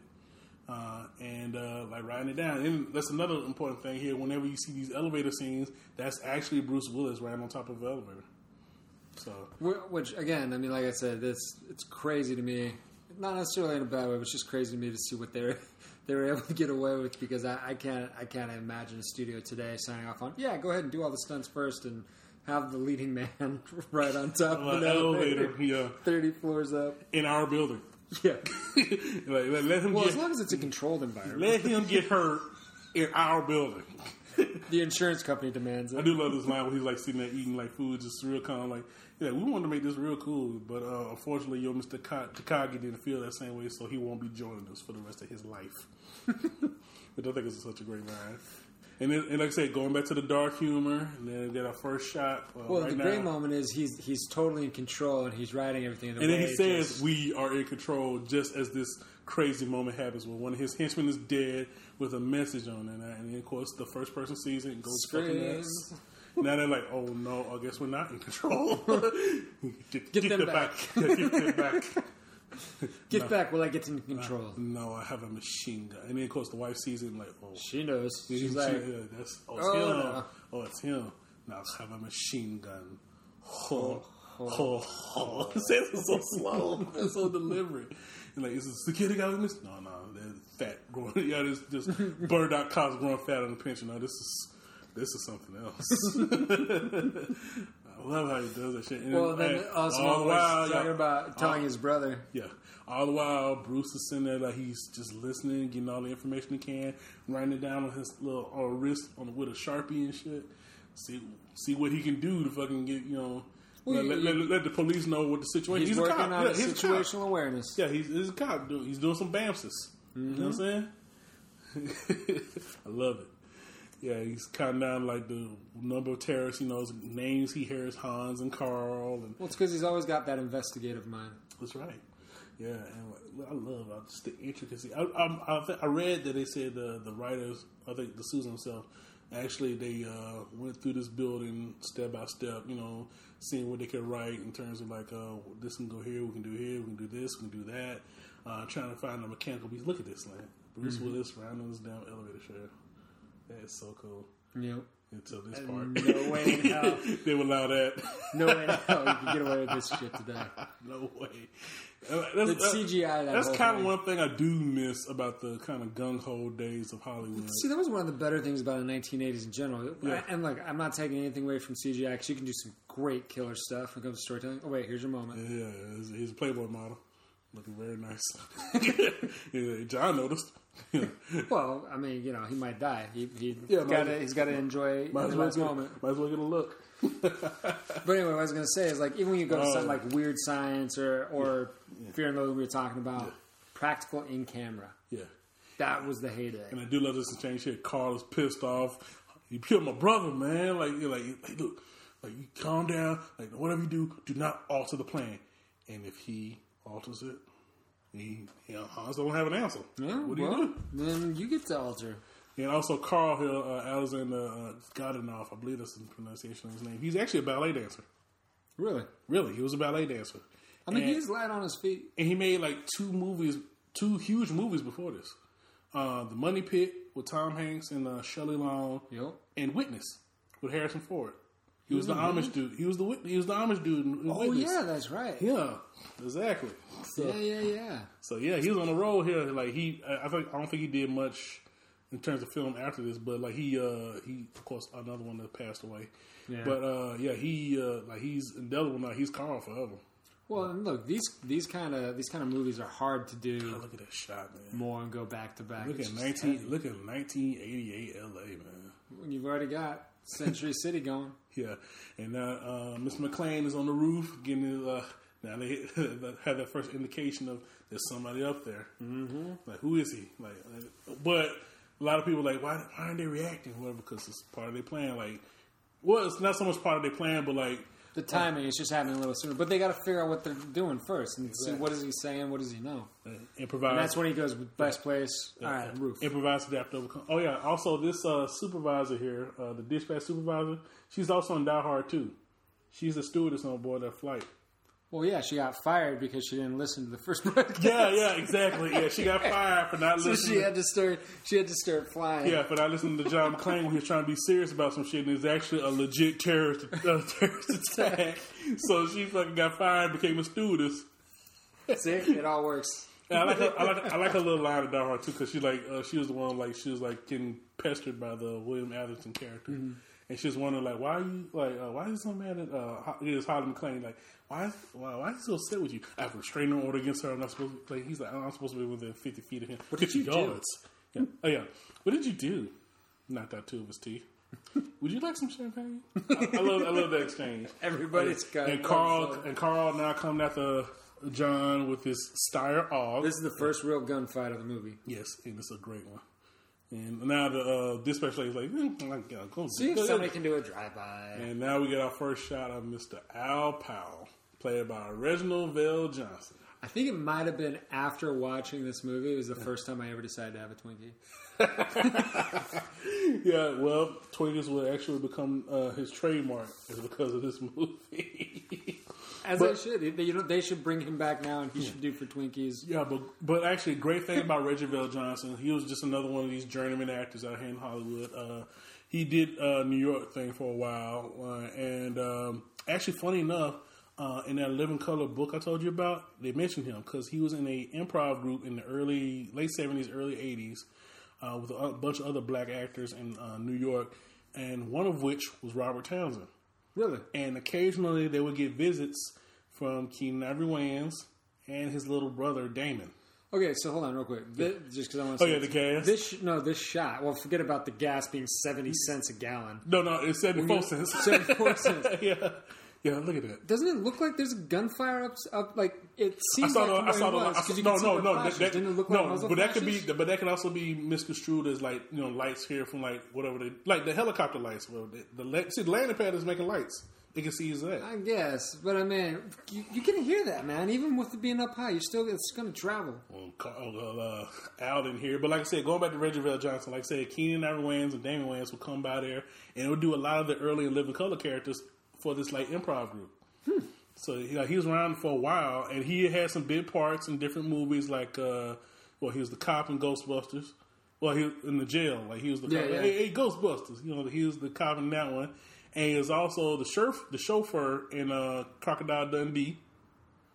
So he had those two big parts, and but this is really at this point he's actually talking about quitting and saying the hell with Hollywood because he wasn't really making it. He was in his thirties. He was living with his mother, and you know things weren't gelling. But then he got this audition, and he actually said in the audition like, "If you hire me, I will be the best Al Powell you can." Because he was desperate. He, he he wanted this part, and he did his thing, He did a great job. It's the- iconic. and the rest is history. It was so good it came back for the second one. That's right. And then on top of that, this made him because after that he did uh, Turn Hooch, and then the role that actually really made him, Carl Winslow, Yep. On, uh, who debuted on Perfect Strangers. yeah, and, it, and everybody's like, no, he he he he debuted on Family Matters. No, No. he debuted on Perfect Strangers. Perfect Strangers. Carl and Harriet Winslow first made That's their one of those ones that we were talking about Yeah. the spin-offs. Yeah, Carl and Harriet like the Winslow made their first appearance on Perfect Strangers, not Family Matters. It eventually became Family Matters. They got their own show, but that's the girl was back again. He said hi again. yeah, I, I can see why. and then this is another great part too. Uh, there's another stunt coming up here, a famous stunt from the movie where uh, there's actually a mistake that they kept in the movie. But you see John here going through different ways to escape from these damn terrorists in this ridiculously complicated building. Well, I mean, I've never been an elevator shaft. Maybe it is complicated. Yeah, I'm pretty sure it is. Look at that. But like, just like just him alone with this one little gun that he got. Like, I forgot the. I think it's an MP5. Yeah, nomenclature of the machine gun. I think I had it here at one point, but Pretty sure it's, it looks like it's pretty close to an MP5. yeah, it is an MP5. Right? It, it is an MP5. Yeah, nine millimeter. Yep. And like he is the tell me what, he- what I do here? just try to use the strap to. I don't know. I don't know how. Try to- try I don't to- oh, now we got to another commercial Well, for Coke. but just yeah, I was gonna say in case you didn't know, Mm-hmm. you should drink Coke Zero. No, no, sorry, Coke Zero sugar, because apparently that's somehow different from Coke Zero, which we used to have. That's so stupid. These stupid commercials for this damn thing. Like, uh, okay, we get It's it. still free. Okay, well, actually, got another here for HBO's Watchmen, which is huge right now. Have you watched this yet? Uh, actually, I haven't got around to actually sitting down and watching It's it. on, it's on my list. I just But haven't got there. so many people who have watched it are telling me, "Oh my god, it's so great, so wonderful." Because uh, one thing they really play up here is uh, like differences in like race race tensions. Uh, that's one thing they do. Uh, that's one thing they say they do really well here on the show. Uh-huh. And look at this, like uh, could, just looking at it, the production value was fantastic. Yeah, I mean they put the money into it, but HBO does that all the time. That's right. Yeah, yeah. I'm actually really interested to see it as a series yeah, family, family sitting around eating sushi. because that's what Normal families do, do. That's such a creepy looking kid. Device, Device-free dinner? Oh, common Oh, there you go. That's a common now that comes sense. uh, common sense. Okay, so let's go back to John McClane, I'm sorry. who's currently hanging down an elevator shaft. Okay, so the all, all the fire, strap. so all the firearms used in this movie are basically uh, real firearms that are modified to function with blanks. It's like all MP5s, and I think he had a Beretta. Yeah, because all the uh, all the all the uh, modern uh, small arms munitions are intended for like minimum like muzzle uh, muzzle flash. Uh, Mr. McTiernan here wanted vivid, exaggerated realism uh, with the muzzle flashes. So they fabricated the flashes, the, the blanks, to be so powerful uh, that uh, doing them, do like that doing them like in standard firearms will actually make them like unworkable. So yeah, they modified all these bullets They had these crazy like muzzle flashes and shit like that. And like I said, we've got Mr. McClane here. Uh, actually, that's a stuntman. This is this is the uh, the first uh, Yeah, this- really ridiculous thing that he does. But this is also the uh, this is also the mistake I was just talking about. Like he's, yeah, he's doing the thing. He's trying to. He's, he's go got the gun, That's using it to uh, to lower himself down, hopefully Yeah. to the next section. He's trying to trying to talk Karl out of the car. Like fuck that. He killed my brother. Yeah, exactly. He's like, uh, we had bad reception. Yeah. Ah, shit. oh, sorry. And then here's a strap breaking. Yeah, It's starting to give. And wait, we're getting closer. Getting closer. Yeah, here we go. And bye bye. Nah, nah, not yet. Not yet. a little bit more because he got to reach. There's a, there's one shot where he re- he shows him reaching. Yeah. Uh, uh, but he's getting he's getting close to it. Like, all this anticipation for this one fucked up shot. but like, I love Karl. He's so menacing here, man. Yeah. yeah. There's the shot, and now we have the mistake, and yeah, boom. That's the mistake. The the, the stuntman actually fell down all the way down. He didn't get hurt because they had like a pad underneath, but yeah, he fell, Fell all the way down. Yeah, yeah. and they kept it in the movie. They should. That's way better. Yeah, it's more, more realistic. And now we And then one of the great de Souza lines that apparently was a call in. Come up to the close, get to come up to the close, get together, have a few laughs. and the one like one of those great shots that they always use whenever Yeah. they associate with Die Hard. Like even when uh, Die Hard was went to the registry, went to the National Film Registry, that was That's the the shot, shot. that they used. now I know what a TV dinner feels like. Well, the great thing about this too is from that shot, the the, uh, the exterior of it. Mm-hmm. He somehow is counting and guessing, and he thinks he knows exactly where to go to figure out where the hell he is in the ventilation system. Uh, which is- in, in- a, in a building that he's never been in before. But what's even crazier is, least according to the movie, he does. Because he, he gets really close to killing John McClane here. Oh yeah, another great fact, uh, which is actually they did it already. Um, but when uh, when Kagi was killed and John is by himself praying like, "Oh my God, Argyle, I hope you heard the shot." Which of course Argyle will not be able to hear, but Argyle, I hope you heard the shot. And uh, and you hear Argyle in his car listen to a song or whatever. Now later on, uh, when Powell shows up, he says, "Who's driving this car?" Stevie Wonder. That's the Stevie Wonder song he's listening to. And also when, sh- when Powell gets shot up, this he's listening to the same Stevie Wonder song again. It's Skeletons by Stevie Wonder. Which, which is, I mean, that's nice. That, that's got some irony to it. yeah. which, uh, which is actually, I think I remember the album. I think it's, I think it's called uh, Character Piece or something like that. But yeah, I, love, I remember the album. Stevie Wonder was on uh, was, was, was on a good high this time. So I love this moment right here. They're all- looking at each other through the vent, but not really. Yeah, But they are. They see each other, but don't see each other, and like he's just about to get him too. But you know, John's all messed up, and now we got our first shot of Powell coming into. Stevie Wondertown. Oh man! Actually, I posted a thing a couple days ago. Speaking of Mr. Reggie VelJohnson, uh, of uh, there's an episode, or it was a blooper that he uh, that he didn't know about on Family Matters. Uh, there's a line where one of the kids looks at him. He's like, "Yeah, he does look like the dad from the Fresh Prince."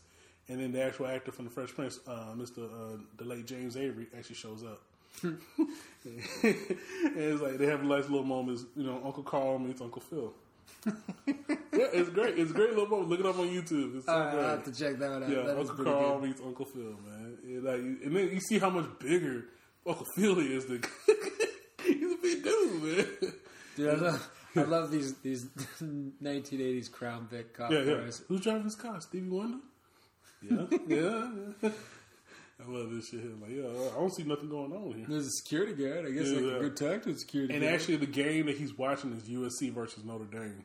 But apparently, they never do anything. They have never done a game at Christmas. So yeah, I was gonna say those two teams don't even play each other that often. they, they play. They do play each other, but never at Christmas. Not, but but again, it's not even every season. So that's why it'd be even weirder. Mm-hmm. Well, uh, if it's all right, I'm going to uh, just go ahead and take a stroll. I'm drinking. This, Almost get myself a shot in the face. We're also gonna take a stroll here. Though. He's drinking some water. I'm, I'm eating a taco.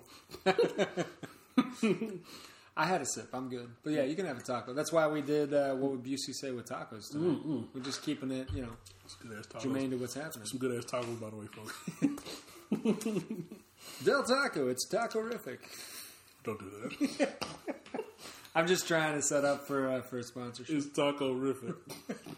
I'm gonna do that. I'm just gonna add horrific to everything. Yeah. Die Hard. It's Die Hard horrific. and we got it from uh or uh, do it like uh uh was it bunch o or whatever.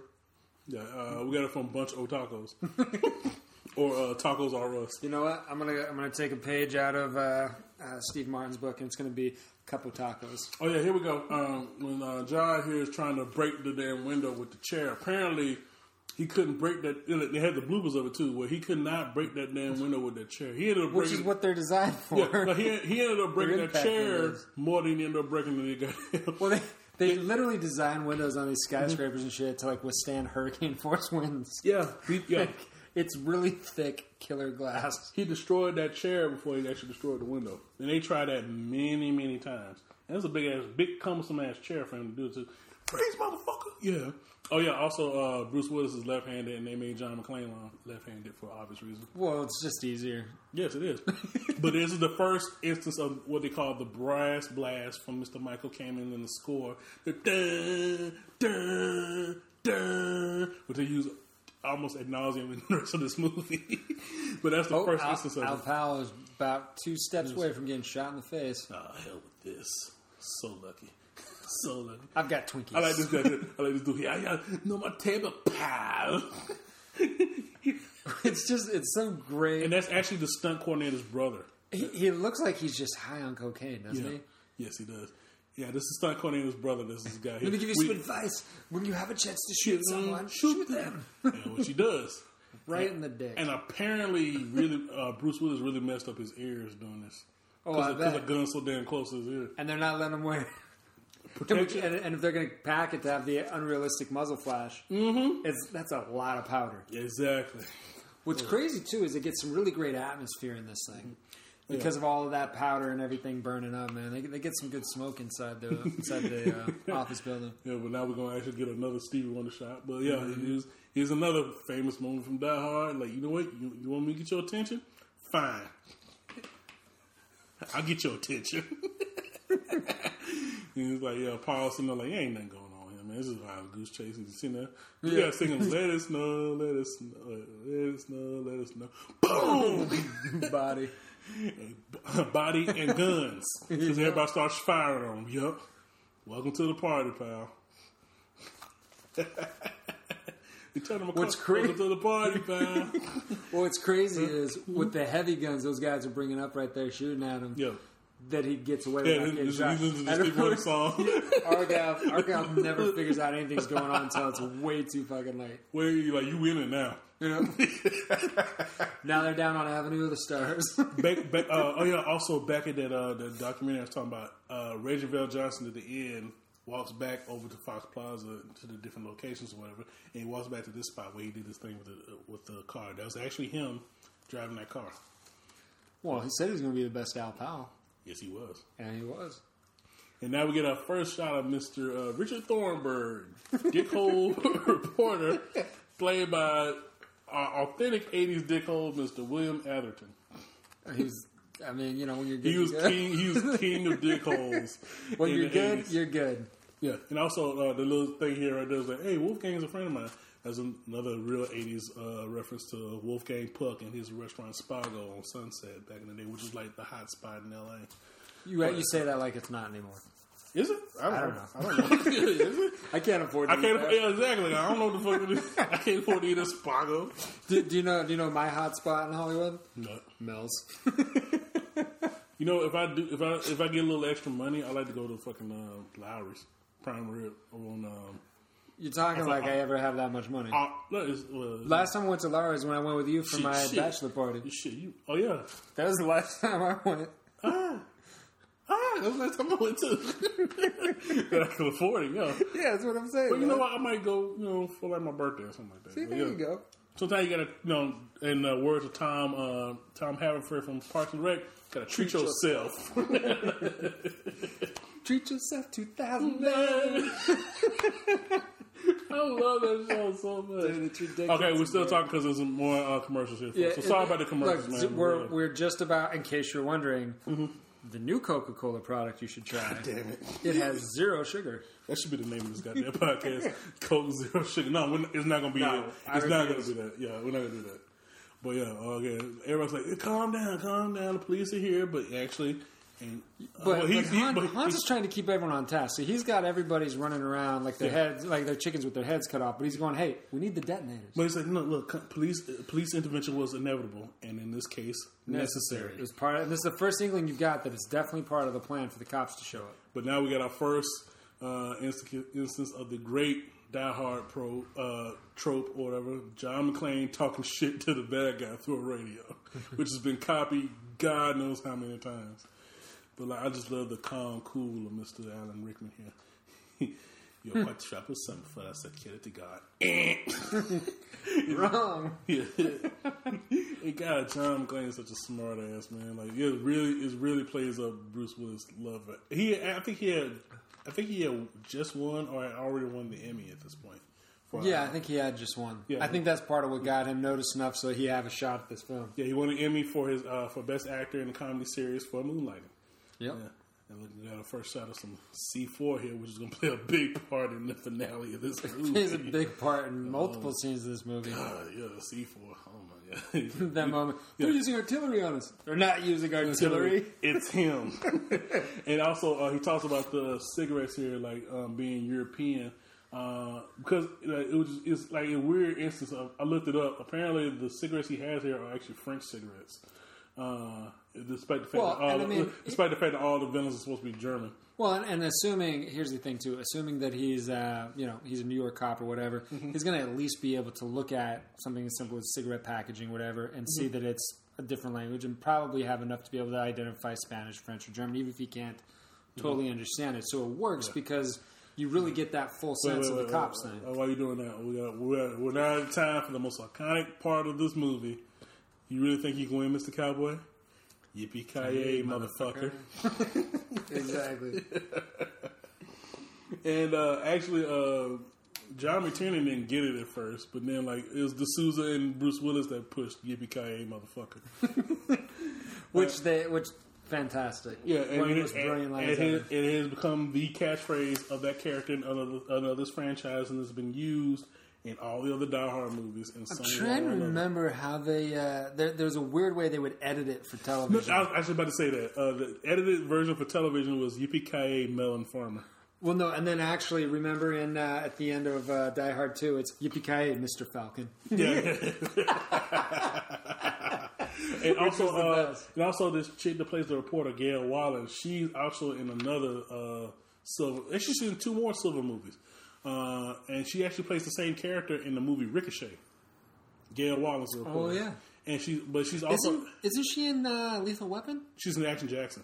Action Jackson. She's a, she is killed in the beginning scene of Action Jackson. who is it? Who I can't remember the woman's name. Who's the uh, And also, the Will- therapist Oh, who? in, in, in Lethal Weapon? Yeah, she is the therapist. It's Right? her. It's her. Okay, yeah, She's yeah. a lethal weapon as a therapist, but like, uh, like in terms of like, yeah, yeah, yeah she is. She is right, and Yeah, all of them. yeah, she is. Riggs is always busting on her. Yeah, and she, like, Yeah. she, she always goes nuts because of race. Riggs, Riggs is always just driving up a wall. Yeah.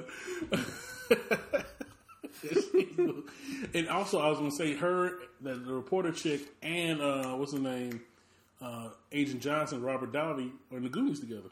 Yeah, Yeah.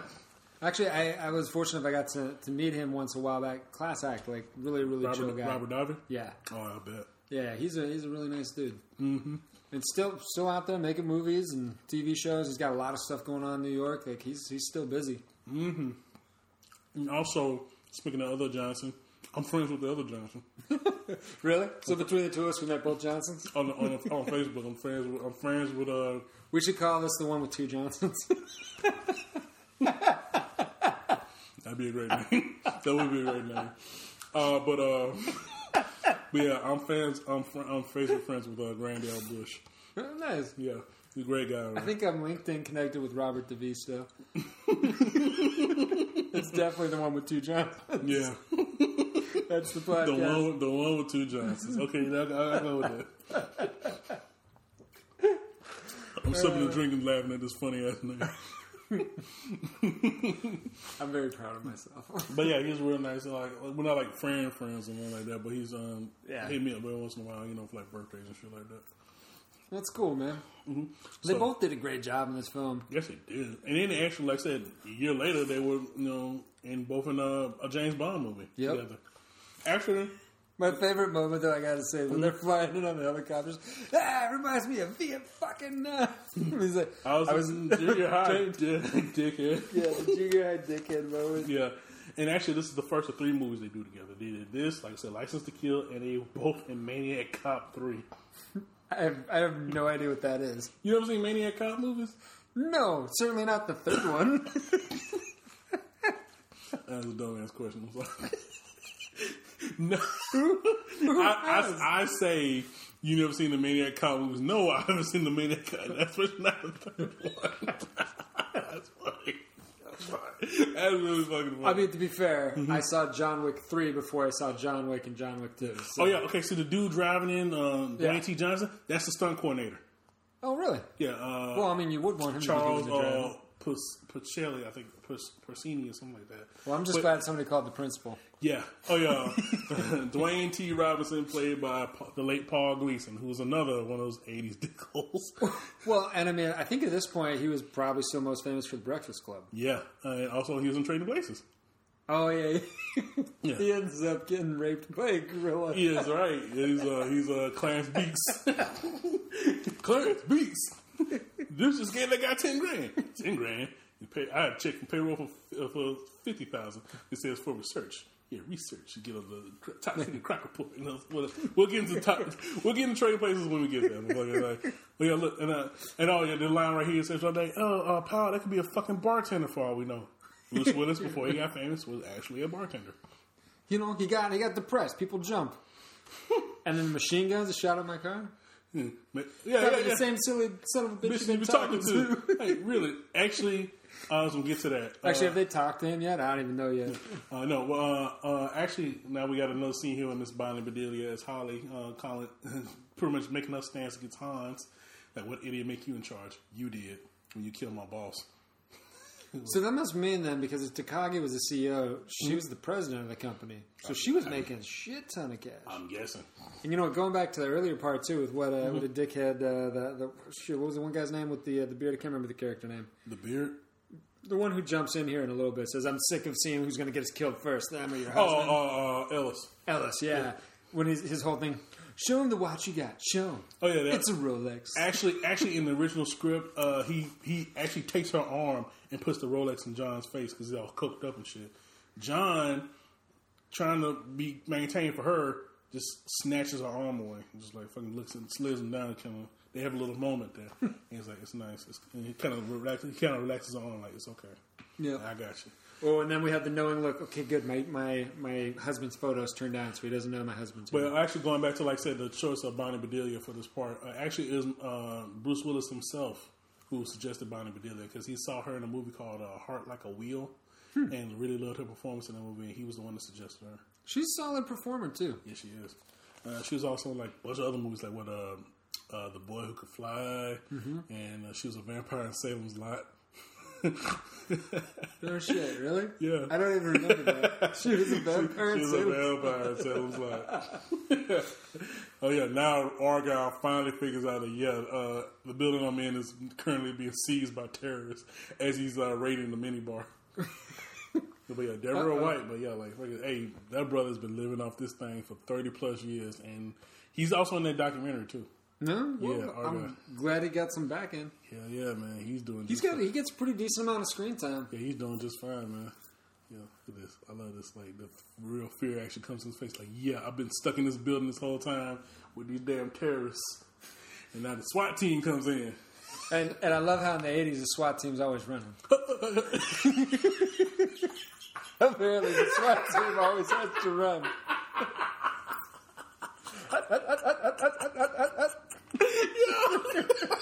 it's just like it's just Every, Brothers. every movie, yeah, every movie that I've seen SWAT team in, and like especially in this time frame. they're, they're always running. For whatever reason, the SWAT team has no no tactics. Oh my They just have special weapons and running. They should be called SWAT teams, dude. They're just there's no that's, gonna, tactics. that's gonna stay with me now. It, well, it should. It's the reality, man. It's like a trope. Straight out of Blues Brothers. Man, I'm sorry. I'm sorry for laughing so hard, but goddamn, that's funny. See now you see uh, see uh, John sitting there smoking the French cigarettes, letting the, um, Hoping that he's going to get some help. hoping the LAPD, letting the LAPD initially do their thing, but then he realized they're about to make a really fucked up mistake. Yeah, because these guys have got everything set up. yeah, like they've been waiting for you to do some bullshit like this. Well, and then the other thing that's great here too is this this exchange between him and Al, and then when you bring in Yeah, uh, if you know, if you are who I think you, you know when to sit down, when to shut up, and when to pray. Yep. Yeah.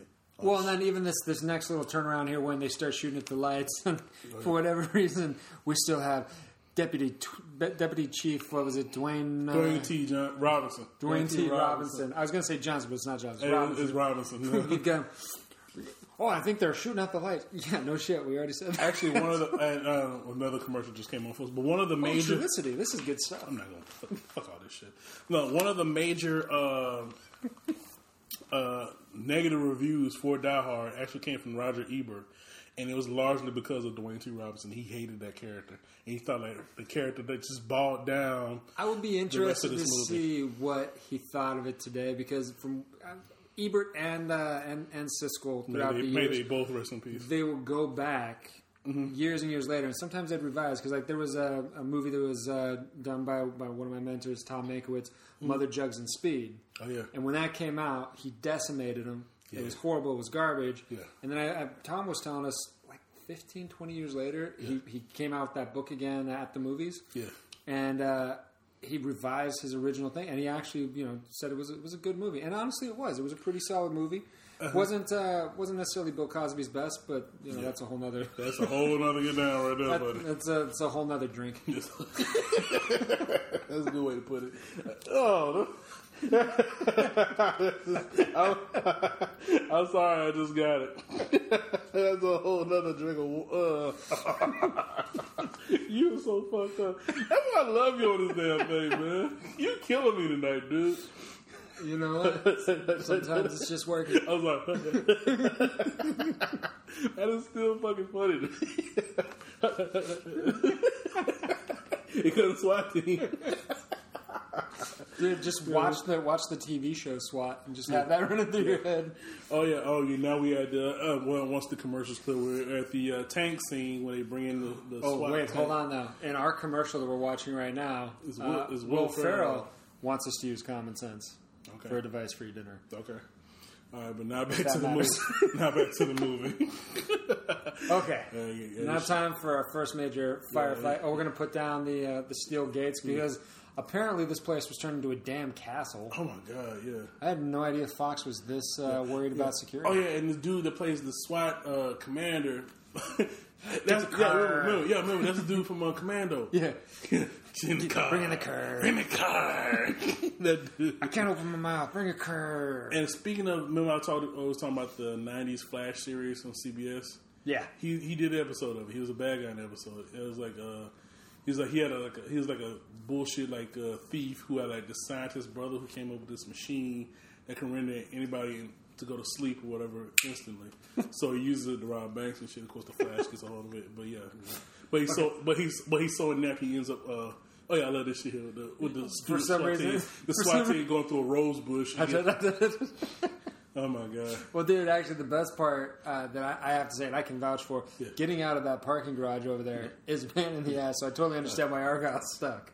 And also this part right here with the the, the Asian terrorist Steals uh, the candy bar, That's an improv on his part. which was uh, which was actually movie. a really great idea. Yeah, John McTiernan was like, "Hey man, you should be doing something here." So he's like, "Okay, take a candy bar." I love it. Yeah, Hey, you know what? Sometimes you need some sugar before your firefight. but it's such a realistic thing to do. oh, 100%. Oh yeah. Look at the SWAT team all so inept, and of course they're about to get slaughtered. And Theo here is just so calm, like watching everything on his computer. And Argyle is trying his best to get out of there, but because of the fact that Theo is controlled, they have shut down every goddamn exit, so he is stuck, buddy. And for some reason, instead of parking it so like, he's out at- of the way, and looking at the teddy bear like, "Shut up." and actually, that I was going, I was going to say that when I first showed up, the teddy bear is a John McTiernan trope. really, 'Cause- Yeah, because remember uh, the same, pretty much the same bear is in Hunt for Red October.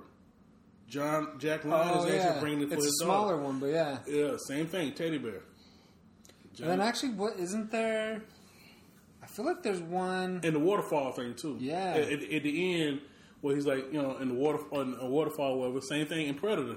Yep. Hero messed up shit coming out of a waterfall to fight the bad guy. John McTiernan has his little tropes. I'm like, I love this shit here.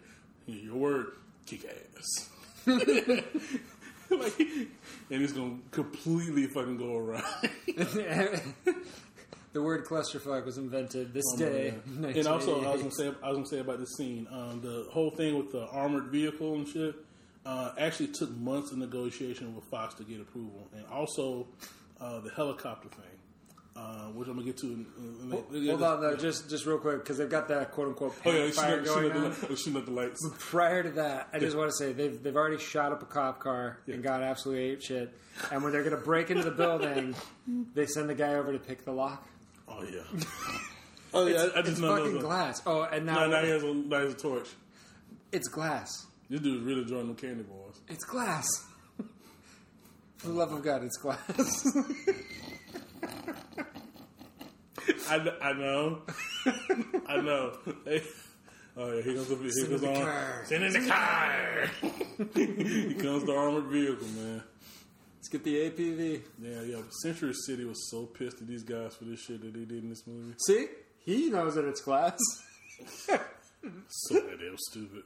Oh my god, it's so goddamn uh, stupid. Oh, come on. Oh shit, buffering. What happened? Yeah, it's cool. We got a little buffer. We got a little buffer. Uh-huh. But he's got he's got Yeah, the yeah, we're, we're back now. We're back now, folks. Send in the car. Actually, no, he's not even telling him to send the car. He's he's telling him to report. Oh yeah, we missed the Theo thing. Twas the night before Christmas, and all through the house, not a creature was stirring except the four assholes coming and standing two, by two, cover, formation. cover formation. Yeah. oh, the oh yeah, oh yeah, oh the cops brought an RV. and uh, Vigo, the Carpathian, and some other dude are gonna use the rocket launcher. Well, at least they found the cargo elevator. See, now, now I pointed out that the dude's Vigo. You can't unsee No, that. you- you You, can't unsee that. Uh, John McClane's trying to say, "Oh my god, what the fuck are y'all doing, bruh? And I'm like, "Oh my god, you stupid motherfucker! No! Oh the back!" terrorist is pissed. I'm the Yeah. only guy here by my. This right here is like one of the, the, the best things you've ever seen to be an argument for concealed carry. It's like if oh. everybody at that party had a gun. Oh my god, yeah, They'd it- take the one terrorist out right now and watch her. and it'd be done. But then again, it was Nakatomi, so you know. Yeah, and it, in the eighties, and he's, Yeah. he's all yuppies, all hopped up on cocaine. and Well, shit. and apparently somewhere else in LA, you could literally go get every assault weapon known to oh, man God. As part of Commando. and doing the, and doing the drilling and everything. Yeah. Yep. Look at this shit. This is look at this rocket launcher, buddy. That apparently you got to secure to the ground, but you know, hey, maybe, maybe. Look at me go, baby. I don't get the point of this APV either. I don't get it either. What, it, what was it trying to do? Because it got stuck on the damn stairs. Well, th- but there's only two places to sit. Yeah. Is there? I can't figure out what's in, what's behind it. Yeah, stuck on the stairs already, and like done. Rocket launcher, Boom. boom, done. There's that.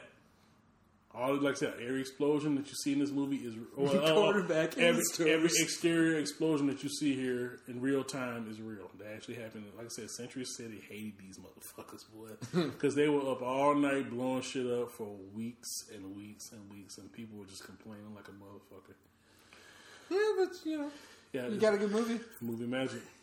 hey, This one isn't even Hey. movie magic. This is just legit. this is straight up movie magic, right? This whole movie is movie magic, bro. Not not the whole movie, but this part right here specifically because you know I don't know anything about plastic explosives. I've never had any training in it, but I can't imagine that just taking a block C four and shoving a bunch of detonators into it and throwing it down a. One block of C four, yeah. Uh-huh. I know. Would, that actually happen? Would you have an explosion? I have no Do you clue. know? Do you know I- anyone I- who does explosions? I, I only did the EOD thing once, and it was by mistake. that sounds like a story that ends as an EOD mistake. it was a mistake. But yeah, huh. It doesn't sound like you come back from that. But that's what I'm saying. Like I, I've, I always thought you needed an electronic trigger, so I'm not sure how that works. yeah, me either. It just pulls just using the pulls the computer, computer just to hold it together. over the seat. Yeah, Uh, if I throw this, will anything happen? yeah, take this shit under advisement, dickwad. I like this shit. Geronimo, motherfucker. and it goes down. And I'm gonna watch. Did that actually do anything? I can't. Oh. oh, shit! Have a- Oh, that was a great blowout there on the Yeah, second yeah. floor. Oh, yeah. just blew out the whole thing. we, yeah, speaking of which, we didn't even talk about the special effects crew for this movie. Boss Films, same guys who did Ghostbusters. Also, those dudes that did the special effects for this movie, including this bomb ass outdoor explosion that you're about to see right now. Mm-hmm. Well, actually, you know, one thing. One thing I was wondering about this because it seems like, and maybe you know this a little more than I do. Was everything a practical effect, or did they do any scale model work? They, actually, I'm going to get to that. The biggest, the biggest main stunt of this movie is a model, and I'm going to show you. Well, because it looked like when they blew out Yeah. that, that section now on the second floor. Oh yeah, this is an improv by William Adams. Tell me you got that. Yeah, I got it. I got it. That was an improv. Well, anyway, that second floor when they blew that out real Mm-hmm. quick, that almost looked scale model. Yes. Uh, uh, well, like, well, actually, uh, Because thank- this right here isn't this. This I think some of it was optical effects, but most of it was practical. Okay. And then, like I said, the mo- there are models, but I'm gonna show you you're seeing. There are models. There are models in this, and they do it. And if you look at the scene, they do it beautifully. Gail Wallace. oh yeah, now she identifies Hans Gruber. And apparently, that quickly, just listening to her voice in an age with no internet, Yeah. they know who it is. yeah Volksfrei. yeah, leader uh, from the Volksfrei movement. The Volksfrei stated that Mr. Gruber is no longer with our organization. He is currently acting independently.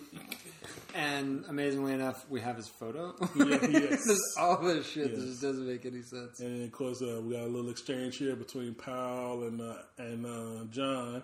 And of course, Mr. Dwayne T is gonna get involved in that shit, being a dickhole he is. Is that him? Yeah, there is. Is that him? This is my one of my favorite lines. Son of a bitch. Listen to me, you silly little bastard. You just blew up a building. like, they don't give a fuck about like, like, I got, I got tons of people down here. They're all covered in glass. glass. Who gives a fuck? Look at the glass. Who the fuck is this? yeah, this is Dwayne T. Jeff- Robinson, Yeah, Deputy Chief of Police. and I'm in charge around here. Oh, you're in charge. Well, I hate to break it to you. My bill don't look like you're in charge of jack shit. Listen, you little asshole. Asshole. I'm not the one that just got butt fucked on national TV, Dwayne. if you're not part of the solution, you're part of the problem. Put me part of the fucking problem and put the other guy back on. And I love Argyle's reaction to. He just laughed his ass. Like, yo, you you are you are fucking up here, Dwayne T, and you know it. And like, and same thing, Powell knows it too. Like, yeah. Powell just laughing at the shit. You all right, yeah, how you doing, Roy? Pretty fucking appreciate it. Man, I love this movie, man. Oh, mm. that's great. Mm. Hang in there, Hang in there. We need you. A lot of us mm-hmm. down here care. Uh oh. Ellis is going to be a helper. But Right, first, right, yeah. Mrs. Fields. I really Mrs. Fields. I had no idea Mrs. Fields looked like that. I just thought I was an old white lady. I have a funny Mrs. Fields story. Not a young white lady. Apparently, Mrs. Fields got younger. Okay, can I get can I tell my damn story? Was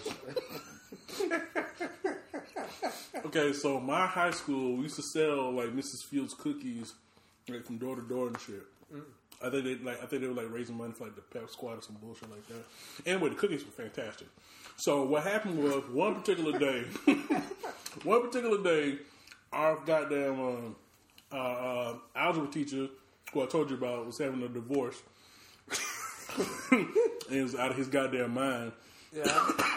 He um he was sitting there chilling. We had the cookie com- cart, cookie, the cookie cart. Excuse me, say that three times fast. cookie cart came to our classroom, and uh, up. And uh, I was actually uh, uh, at the door buying cookies and shit, and then a fire alarm went off, yeah, like for the fire drill and shit. And goddamn, the dude went nuts. He like, and he's like, oh my god, oh my god, oh my god. And then he started running the door. Man, fuck them cookies, man, we're gonna die. And ran out.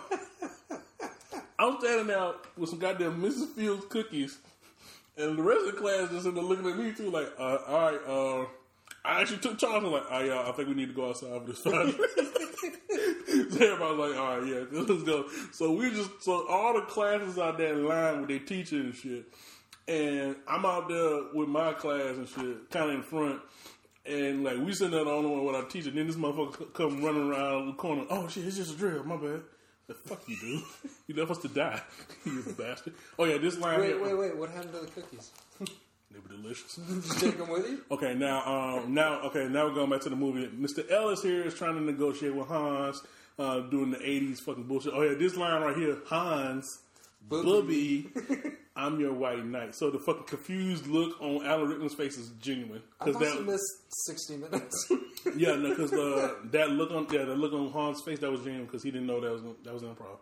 And though it- going to say booby. Yeah, but but but, Jo- but Joel Silver knew because they're Jewish, Jewish, Yeah, yeah, yeah. Yiddish thing. No, I know, but I'm just saying, like, Alan's got that look like, what the hell is a booby? Yeah, John. Yeah, uh, he with the Joel Silver was like, "Hey, uh, Joe, what you think? Uh, boy chick or booby?" And so it was like, "Go with booby, go with booby." yeah. So yeah, that was a Silver contribution to Hans Booby, and uh, John and uh, Al having a tender moment here, talking about the kids and shit. And Twinkies, and like I said, uh, the Twinkies became old boy's trademark. To this day, people will still offer him Twinkies. And There's like, worse shit to be offered. yeah, exactly, because it means they remember you from this one part or whatever that they love so much. Well, Twinkies are good. Twinkies are dope, yeah. he said he, he, he would take them to be polite, but sometimes he wouldn't eat them. Sometimes he would. There's no such thing as not eating them. It's either I eat them or somebody else eats Oh yeah, them. but now uh, Mr. Hans is going on the line here and found out who John McClane is. Mr. McClane, And he's got that great oh shit look on his face because Mr. he's wondering if he's got his wife. Mr. Officer John McClane from the New York Police Department. Now everybody got the name. Now like, shit, get the information. Who is he? Like, Let's get his picture and all of his information from New Oh, York. of course. Because, of course, the New York Police Department's just going to hand that shit out. Exactly. So, mm. But I do love this. It gets real dark here, and I love it. It says, uh, Oh yeah, like My I- friends call me John. Yeah, and it, uh, Mrs. Whatever from whatever grade called me Mr. McClane, and you need a yeah. shithead. But he's like, I got a friend here, somebody who uh, was really special to really you. Special friend at And the this party. asshole here, hey, John Boy.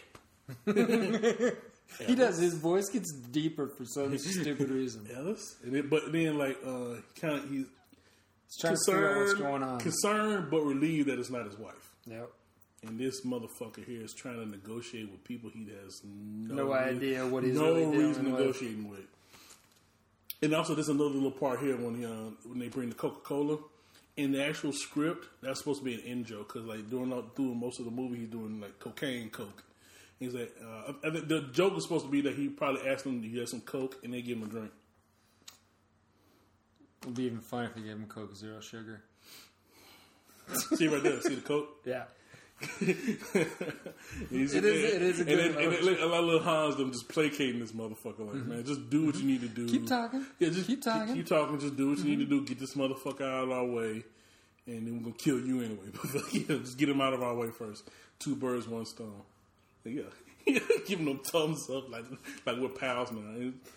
Hey John. We're John, buddies. You brought me a drink. John, come on, John. Like, look, the, the police are here. You know, I'm trying to put, put my life on the line here. Like, yeah, Hart Bochner, man. Apparently, he ended up doing a lot of voice work and directing. Hmm.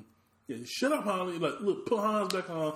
Look, Hans, this asshole does not know me. We just met at this party tonight. Like, for real, man. Like, yeah, you are in serious danger, Ellis. And of course, he doesn't even get it. Fucking Hans breaking out the gun Hey, put the put the gun away. What am I, a method actor? you motherfucker, get out of here! This, this guy's gonna kill you. this guy's gonna kill you, dumbass. don't know know me. Then, but then, like, he says the one line. I can say that after all these years, John. Then he just knows there's nothing he can do. Yep.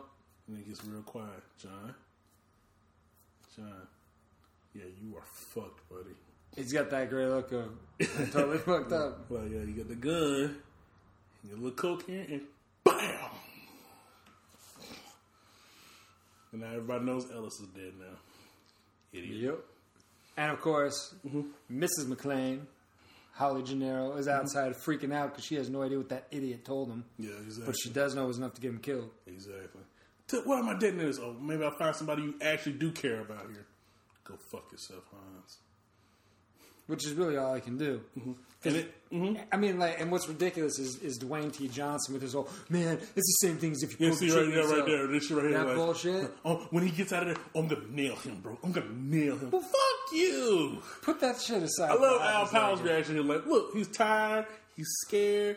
Like, he ain't see shit from nobody down here. Like, But like, stand back from for two seconds. You have a guy who's already proven he's going to kill people. He's Yeah. killed a couple of police officers. you are fucking killed the other here. Yeah, people. you're fucking up here, buddy. And your thought is, no, no, you need to give him the detonators because you heard him say, "Give me the detonators," and you're going, "Oh, he's a piece of shit. He should have given him the detonators." No, no, no, no, no, no, no, no.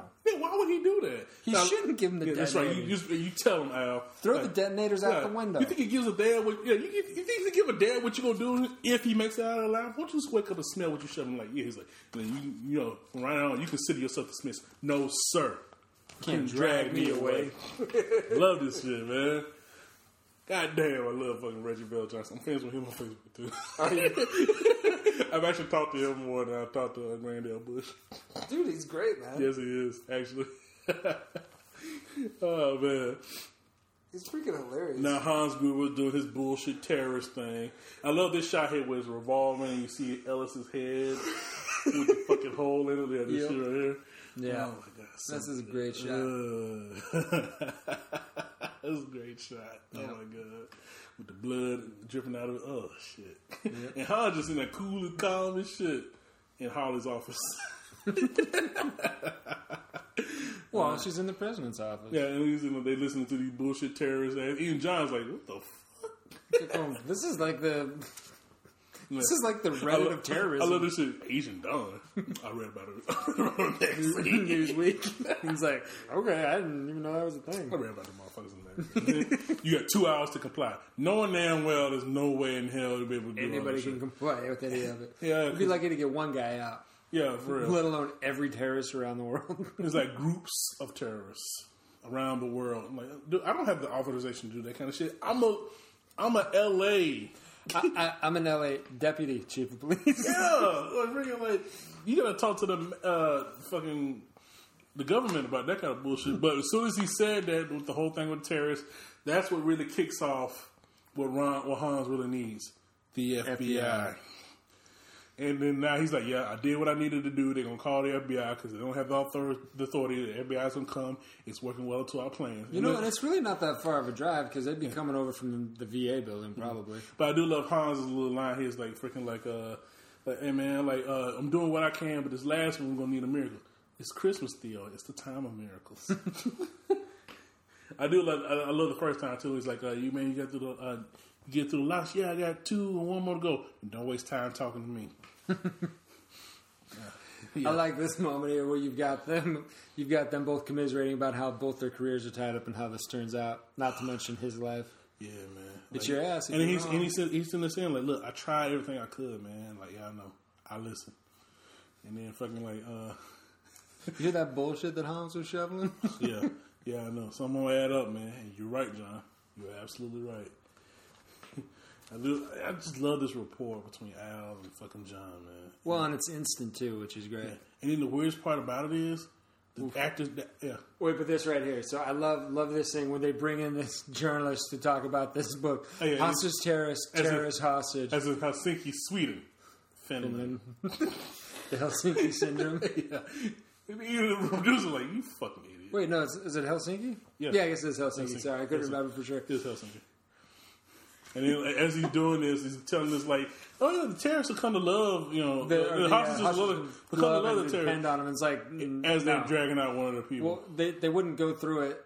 Oh they wouldn't go through it two hours into being a hostage. And see, that no- shit takes months. I love this shit here. It was like, boy, but uh, the FBI's here.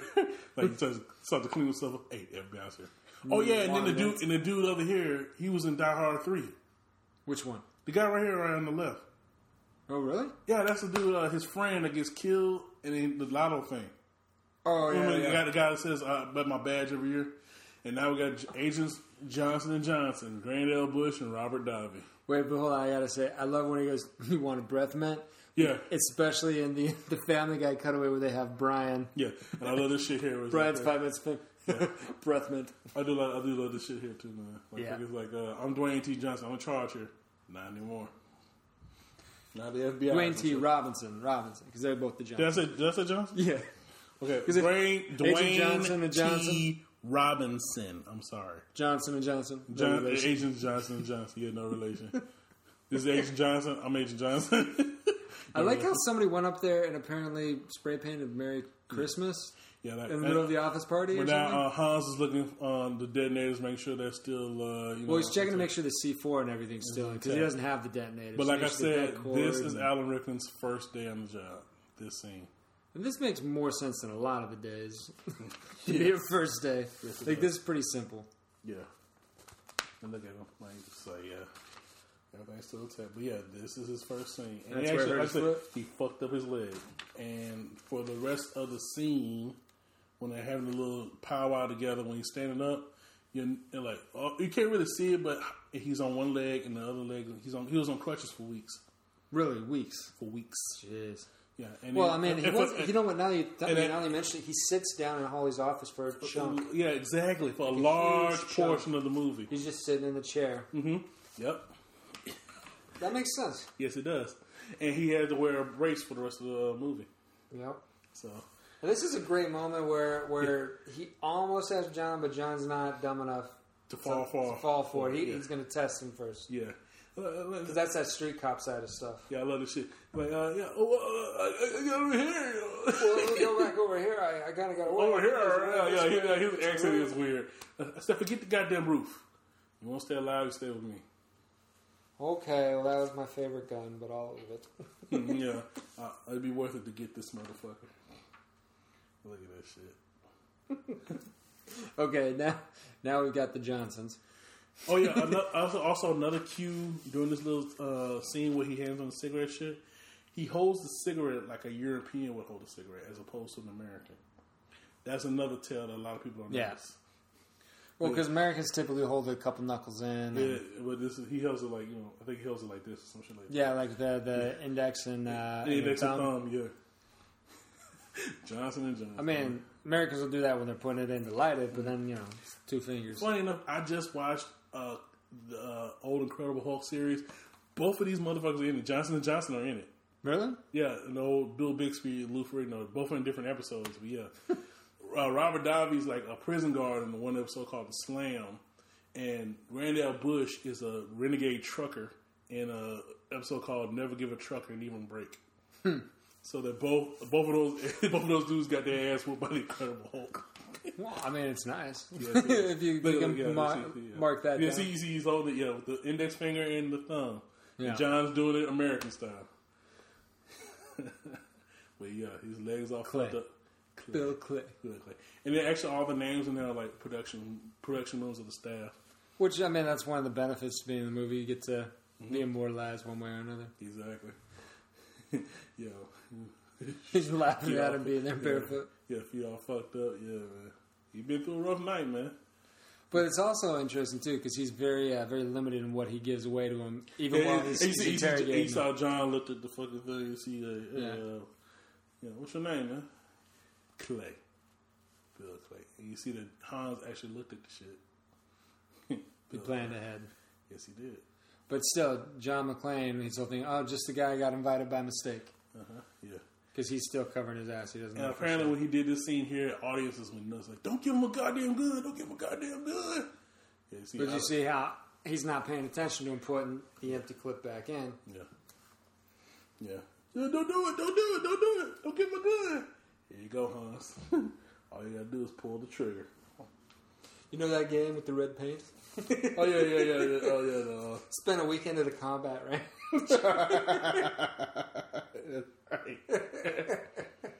and then I also we didn't really touch on this, but a couple of other directors that uh, were offered to uh, to do this movie. what a waste of a cigarette. One was uh, Richard Donner, Lethal Weapon. Another one was uh, uh, Paul Verhoeven, because he just did RoboCop. I mean, it would have been a really dark and interesting way to go. Yeah, it would it would be The way. director's cut of RoboCop is fucking dark. Yeah, yeah, it would be much bloodier than it already Yeah, is. it's pretty. It's pretty bloody as it is, but it would be I mean, most bloodier. people in our generation don't even really have a thorough appreciation. They just think Tarantino, and it's like, no, Tarantino was influenced. yeah, by fucking people like John Tiernan and fucking, especially Paul Verhoeven. That's what I'm saying. Paul was he was another level. Or John Landis. John Landis too was Yeah. crazy with the blood. You know, like Yeah. more blood, more blood. Like, like, like not a little, not a little spritz of blood. Like, you just pour the whole bucket of blood on somebody, man. I love this little thing with the Dutch tilt. And, you know, had a little competition here. Like, hey, man. Yeah, that Dutch angle. I mean, it really helps. I love this shit. Like, you'll call the count three. Yeah, just like you did with Takagi. Oh, Oh, no bullets. I think I am fucking stupid. Uh-huh. You were saying. I do love the elevator ding. Every time, there's another thing they noted in the movie. Every time the elevator dings in this movie, it always goes to like the person going is going into a worse situation. Yeah. Every time the elevator dings, It's like you're entering a new hell, a new floor of hell, or it's like a new level in a video game or yeah, exactly. And, yeah, this is the last little remnant of the building being run by a supercomputer. Little element of the plot. Yeah, And, ugh, that's Oof. the that's the stuntman's brother too. Right through the glass. Yeah, right through the glass. legs all shot down. Yeah, the stunt his brother right there went through that glass. And I love how Hans is like he's just he's a total badass. He just goes ahead and dives straight for it. Yes. Like he's literally right next to the dead guy when he steals that gun Yeah, away. he- yeah, his stuntman. That's right. That it wasn't Alan Rickman. But it, but I'm saying in the character though. Yeah, I- Alan wasn't walking. yeah, know Alan wasn't walking, much less diving for a goddamn gun. I love this part here where he like says to him in German, "Shoot the glass." And He doesn't get it. Just say to him in English. Shoot the glass. Oh, okay. I'm sorry. I thought we were only speaking English. I don't know, look at him. Shoot the goddamn glass. The glass. shoot that. shit. okay. All right. And then, of course, uh, the big part here that a lot of people know. Let's see, you look at Alan Rickman. He can't help but flinching. Yeah. Yeah. But the big part here, because, uh, uh, what's his name? Um, J- sorry, Bruce Willis had to wear rubber feet. Well, I'd hope so. For this particular scene. Even with that stunt glass, I still hope so. Oh, my God, yeah. I mean, that's, that sugar stuff will crack and break real easy, but I mean, you still don't want to go barefoot. Yeah, no, you don't. And like, and like he, like, like he takes a little moment to realize the brevity of his issue because like there's an exit and all that glass, and you got bare His feet. feet's already a little chopped up anyway. Yeah. But running on, walking on fucking bare glass on bare, ugh, walking glass. And they got the flashbang from out of nowhere, but Yeah, where did they get the flashbang from? I, I don't know. and I love this. Is like we're wrapping business. Carl don't care. He still want. He still wants. Uh, He still wants blood and, yeah, and yes, he does. And we're back in business. Hans is just focused on the task at hand. Well, he's focused on six hundred million dollars, Yes, he is. and the amount, the number, and the number of people he's got to split it with is keeps getting smaller and smaller. Right? I mean, he's already you know saved at least four or five shares. Got more money for me. and also another weird fact I looked up here: Hans Gruber is also the name of the bad guy in Our Man Flint with James Coburn. Same name. I've I've never seen any of the Flint movies, but I, I only know the reference because of from from Austin Powers. Oh yeah, Yeah, it was like, hey, in like Flint. Yeah, watching that shit. But apparently, a lot of the shit from Austin Powers came from the Flint movies with the girls and all that shit, and him having like the secret job as like a photographer and then a secret agent. I think that's I think it's from the Flint movies. All right. I like I, I'm, I'm, I never caught that part, but Yeah, I mean, I haven't yeah. watched those yet either. Yeah, but I love this shit here too. This is all happy. He's still alive. Only John could drive somebody that crazy. But yeah, god damn, this shit here, man. And then I gotta say, this bathroom is nasty as fuck. Yes, it is, but it's about to get real nasty. Right It's about now. to get worse. Oh, and I, they did a good job with that blood too. Oh, That looks real, real as hell. That, I'm pushing the fuck fucked everybody up. But yeah, now the electromagnetic seal is shut down on the goddamn uh, vault, Vault. and now we are looking for uh, some, for a miracle, Christmas miracle. which is about to happen due to the ar- due to the arrogance of the United States government. Patience. It's the season of miracles. a miracle's about to happen, buddy. Uh, but yeah, I do love that shit, man. Ooh, it actually, and actually, the, the oh, sorry, there's another goddamn commercial that It's just for came on. Kentucky. So you can, you can pause it right now, but like, uh, Kentucky. I was gonna say, what is this? I don't know. Kontiki. Kentucky. There's a lot of, a lot of Rastafarian. There's a lot of drinking going There's on. a lot of Rastafarian looking motherfuckers around there. a lot of mulatto motherfuckers. All right, well, at least now back we're back the- to uh, we're bleeding and taking glass out of our Actually, teeth. John, oh, I'm sorry, uh, Bruce Willis has admitted to this day that this scene makes him squeamish, even though he's the one that did it. Make me squeamish. Yeah, like pulling the glass out of the foot and shit. Like, you- oh god. He's, yeah, you just seen how. I mean, I, I've been hurt and had to handle some interesting broken bones and pull stuff out of my my hands and arms before, but uh, oh yeah, I remember I heard the stories. yeah, you were fucking mad. You were a madman, boy.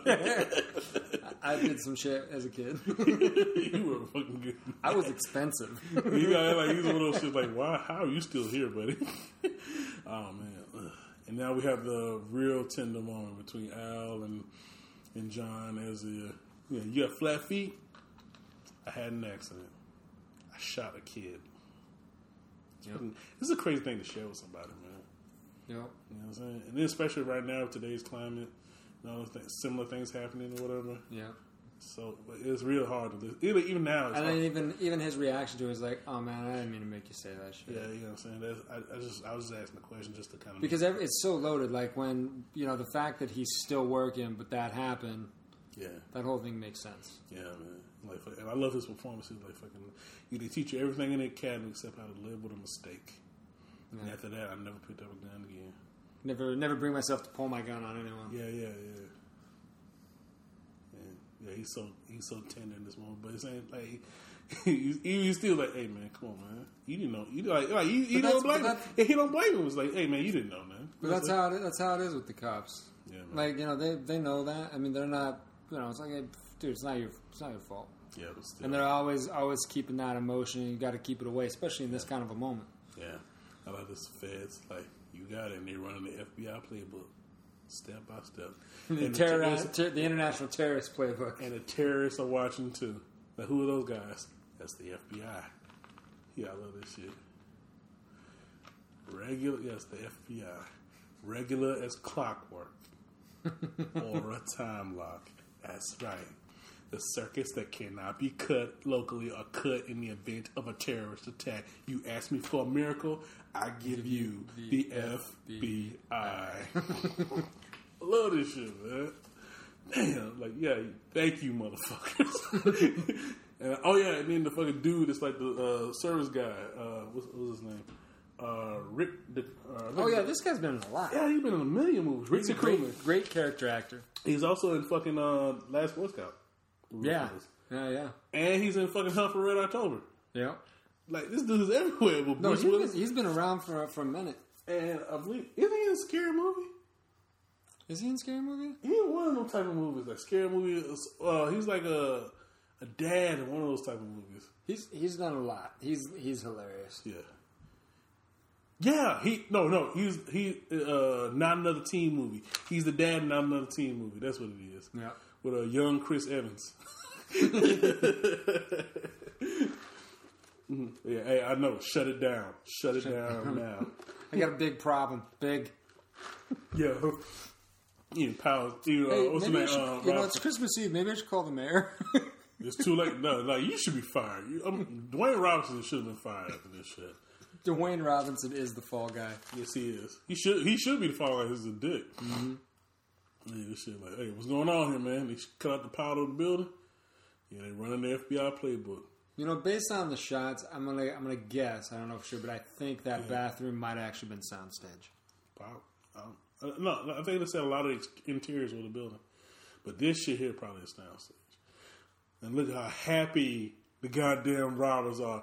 Thank you, FBI. You helped us achieve our You got fucking goal. the last bit. You got the last little bit of it, and then, and then apparently there's a thing in the script was supposed to have like a bunch of like prices art in there too. Well, there. I mean, there is. There's the uh, Yeah, the, but the, it's- the it's- samurai suit of armor. And Yeah, all but it's that supposed to, it's supposed to be like really recognizable stuff. So I, I, I, I, I can't recognize. It. And they- This in the like, yeah, the motherfuckers probably pissing their pants right now. No, No, this is what. Quite the opposite, buddy. you just got over over a half billion dollars worth of bear bonds. Yeah, Yeah, I mean, they get a little bit, I guess, with some of the antiques. yeah. It's, uh, Yeah. I, I forget. It's supposed to be like some super famous. Got a painting. Rembrandt. Yeah. And this motherfucker here, like, re- found out fucking uh, McClane's wife's. Let's go address. harass the children. Oh my god, what a dickhole move, man! Oh my god, that is awful. And yeah, and um, Cable news. Mr. Grand Bush. Oh yeah, I, I read a weird thing. Uh, Grand Bush and the dude that plays fucking Theo, they played brothers on Walker Texas Ranger. Really? That's great. I love all the different connections, like all these different Yeah, actors, yeah. man. Hollywood is small, man. Oh yeah, Uh, bring in the helicopters. Yeah, fully armed. Look at all them bear bonds, hundred thousand dollar bear bonds. Oh my god, he's so happy. Like, yeah, buddy, we made it. Now we just got to get that last little bit. Yeah, Like, you know, I have to talk to the FBI. this is Agent Johnson here. We're working on your your demands. We're gonna let all the people go. Of course we are. We always do. I hear like he Every such a- time a terrorist shows up, I like Robert. Davi, man. He was such a gruesome villain in goddamn uh, License to Kill. He was, he was great in Goonies too. He was great in Goonies too. Well, he was more of a henchman in Goonies though. He was the main villain in fucking License to Kill. You know what I'm saying? Yeah. And then fucking that one dude who kills the dude in the fucking pressure tank. Oh yeah, yeah, yeah, yeah. Oh God, that shit's gruesome. Even for a James Bond movie, like fuck. yeah, that one pushed it. Uh, we're gonna do. We're definitely gonna do License to Kill eventually, Yeah. folks. That's one I definitely want to do. Because I, because mainly because fact, uh, uh, I'm gonna make it very clear. Timothy Dalton is my favorite Bond movie, actor, and a lot of people think I'm nuts for saying that, but I'll give you my reasons why I want to watch it. Yes, I want to know why you're nuts. Fuck you, I'm not. No, Hey, Timothy Dalton, really? Timothy, Timothy Dalton's more more than more than Craig and more than uh, seriously Yeah, I'll explain when we get to it. I'm not explaining more than now. Sean Connery. Yeah. A lot of people, a lot of people think I'm weird, but yeah. But I'll give you my reasons. Cause I'll give you my reasons when we do it. And this is scene right here. This is the one we were talking about with Jeb Stuart. This is from the Jeb Stuart track right here, where he's like, you know, he's in the bathroom crying. He realizes that uh, shit, he might be, they might kill him. I might die. You know what I'm saying? He's like, fucking, don't you tell my wife. You know what I'm saying? Like she always says, like, she's heard me say I love. She's heard me say I love you a million times, but she's never heard me say I'm sorry. You know what I'm saying? Yeah, he's. I, I love the emotion, the emotional. Uh, Well, this is the moment where he's really facing the, uh, yeah, the, yeah, the, the reality of the the situation. reality of the fact he's gonna he's gonna probably die. he's probably gonna die, and like fucking like, my wife needs to know that I love that I love her, and that I'm sorry for you being such an asshole. You know what I'm saying? Yeah. Yeah, I, yeah, yeah. Just, just tell her that, man. It's like, and even, Powell still support him. Like, man, you tell her yourself. You hear me? You make it. You're gonna make it. You'll tell her yourself, okay? Yeah. See it? Yeah. And he's like, yeah, man. This is up to the man upstairs. Which, bing. Well, one of the things I got to say is that that's fantastic about this as a script, right? Yes. There are so many character arcs that are well set up.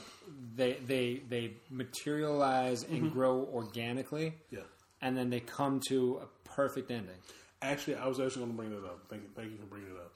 Um, that the main reasoning of that is mainly because of the fact John uh, that um, excuse me Bruce Willis. I keep calling him John McClane. Bruce Willis was still shooting moonlighting as he was doing this, so they were doing like shots of just him. And freaking like he was doing that in the morning, and then he would come do the sh- shoot this movie at night in, in a crazy schedule. So during that time frame when they didn't have Bruce, they needed more characters. So that's when they started beefing up everybody else. But it, but it makes for great because I mean even even right here with the uh, the shitbag reporter, Oh god, he has an arc, Yeah. right? It, um, Holly Gennaro has has Mm-hmm. this arc where she comes back around to him, and then she also kind of finally hits this definitely this this new physical kind of thing where she ends up decking him. Yeah, this, yeah. Al has that that growth where he finally pulls his gun. Yeah, and, and, and saves the lives of people Mm-hmm. there because because Carl's coming out with the goddamn star hog and shit. Yep. Spray, he can spray people down. You know what I'm saying? And fucking um, And John McClane finally goes as far as he can Yes, he can. before before he has to rely on someone else. yeah, And that's Al coming in. and, uh, John McClane finds all this crazy amount of C four. And we already had that exaggerated version of one block before so the audience sees this and they go, "Holy shit, the whole building's coming down." Yeah, actually, the Cleveland Show does an entire episode that's a parody of this movie, and it, it's, Really? pretty, it's pretty fucking funny. I hadn't seen that yet. Yeah. Oh yeah, but uh, Car- uh, what's his name? John's trying What- to warn. What character police- does the bear play? The bear is actually Hans. Yeah, the, bar, the, bear, the, got that, that like that kind of weird voice. the bear is Hans. Cleveland is uh Cleveland is John McClane. And I forgot who was. Oh yeah, and then, oh yeah, and then the redneck is fucking Carl. yeah. And then they even, they even do the whole uh, the uh, yippee ki thing, but it's like you know, like uh, you, did you watch Saturday morning cartoons? I was always partial to Scooby Doo myself. Do you really think you'll win, Mister Cowboy? He's like Scooby Dooby Doo, motherfucker. but they bleep it out, and then Carl, the, the Carl character goes like, "I'm sorry we didn't catch that. The last part of it was bleeped out." Scooby Dooby Doo, motherfucker. that was funny, man. Mm. And then now some more. We're doing another commercial. Yeah, another With, goddamn uh, block of commercials. Blah with blah blah. uh, Yada yada. yada. creepy kid for common sense. Yeah. yeah. That is one creepy looking little kid, ain't it? I think he said. Uh, I think uh, Bruce Willis said he sent Cybill Shepherd some flowers uh, for letting him do for getting pregnant so he can do this movie. Well, I, he, uh, well, he should have sent it to the dude that knocked her up. well, I was gonna say some, some talking about people need to send stuff. I really want to know what Chris Tucker sends Eddie Murphy because he should be sending him shit every year for passing up on not Rush not Hour. not just him, not just him. Like fucking like uh, all these other black actors, which we we are gonna do Beverly Hills Cop, but that, like I said, that introduced a big thing here. But let's get into the back to the movie here we with, go, the, back to the with the fight. super fight back in. between John and Karl. And my my homeboy uh, in Louisiana loves this scene so much because We're knocking over the empty Yeah. barrels. And look- Man, and- are some great body shots. in the real in the realistic uh, way of fighting, no like super karate moves, not from John anyway. Uh, and fucking just sitting there punching like a motherfucker, man, Mm-hmm. using boxing. Oh yeah, and then the helicopters, which because of the fact they pissed off Century City so much, the city of LA only allowed them two hours to use the helicopters on one night. So everything you see in this Totally movie doable. with those helicopters Totally is all done in two hours on one night. all day, every day. Yeah. Uh, and here, oh, the Oh, reporter. no. He's out of the fact that the mom's there too. And looking at her reaction, like, what the fuck? Sees the down picture. Uh uh Mrs. McClane. I love the fucking the, the lens flares in the scene. Yeah. How pleased to make your acquaintance. you are fucking Oh, dead. yeah. And like, yeah. And then like fucking he been taking that shit all night. Bitch, you are so dead. Seriously. Like I'm gonna take shit from you and your husband all night. You are both you are so, So dead. dead. I'm about to get cathartic. yeah, yeah. This is really where the movie starts to pick up. Like this is like we're marching to the climax here, folks. And yeah, John is getting the shit beat out of him by Karl, who's taking his sweet sadistic ass time and just hitting him with goddamn karate moves and shit. But this right here, this is this is the one my boy likes to quote. Uh, shit, you should have heard your brother squeal or I broke his fucking neck. that was quoting that shit to me. That was Look at these helicopters, bro. In Century City. Oh yeah, this is the part you love with the Right. cycle. Just like the fucking now. Just like Saigon, ain't slick. I was in junior high, dickhead.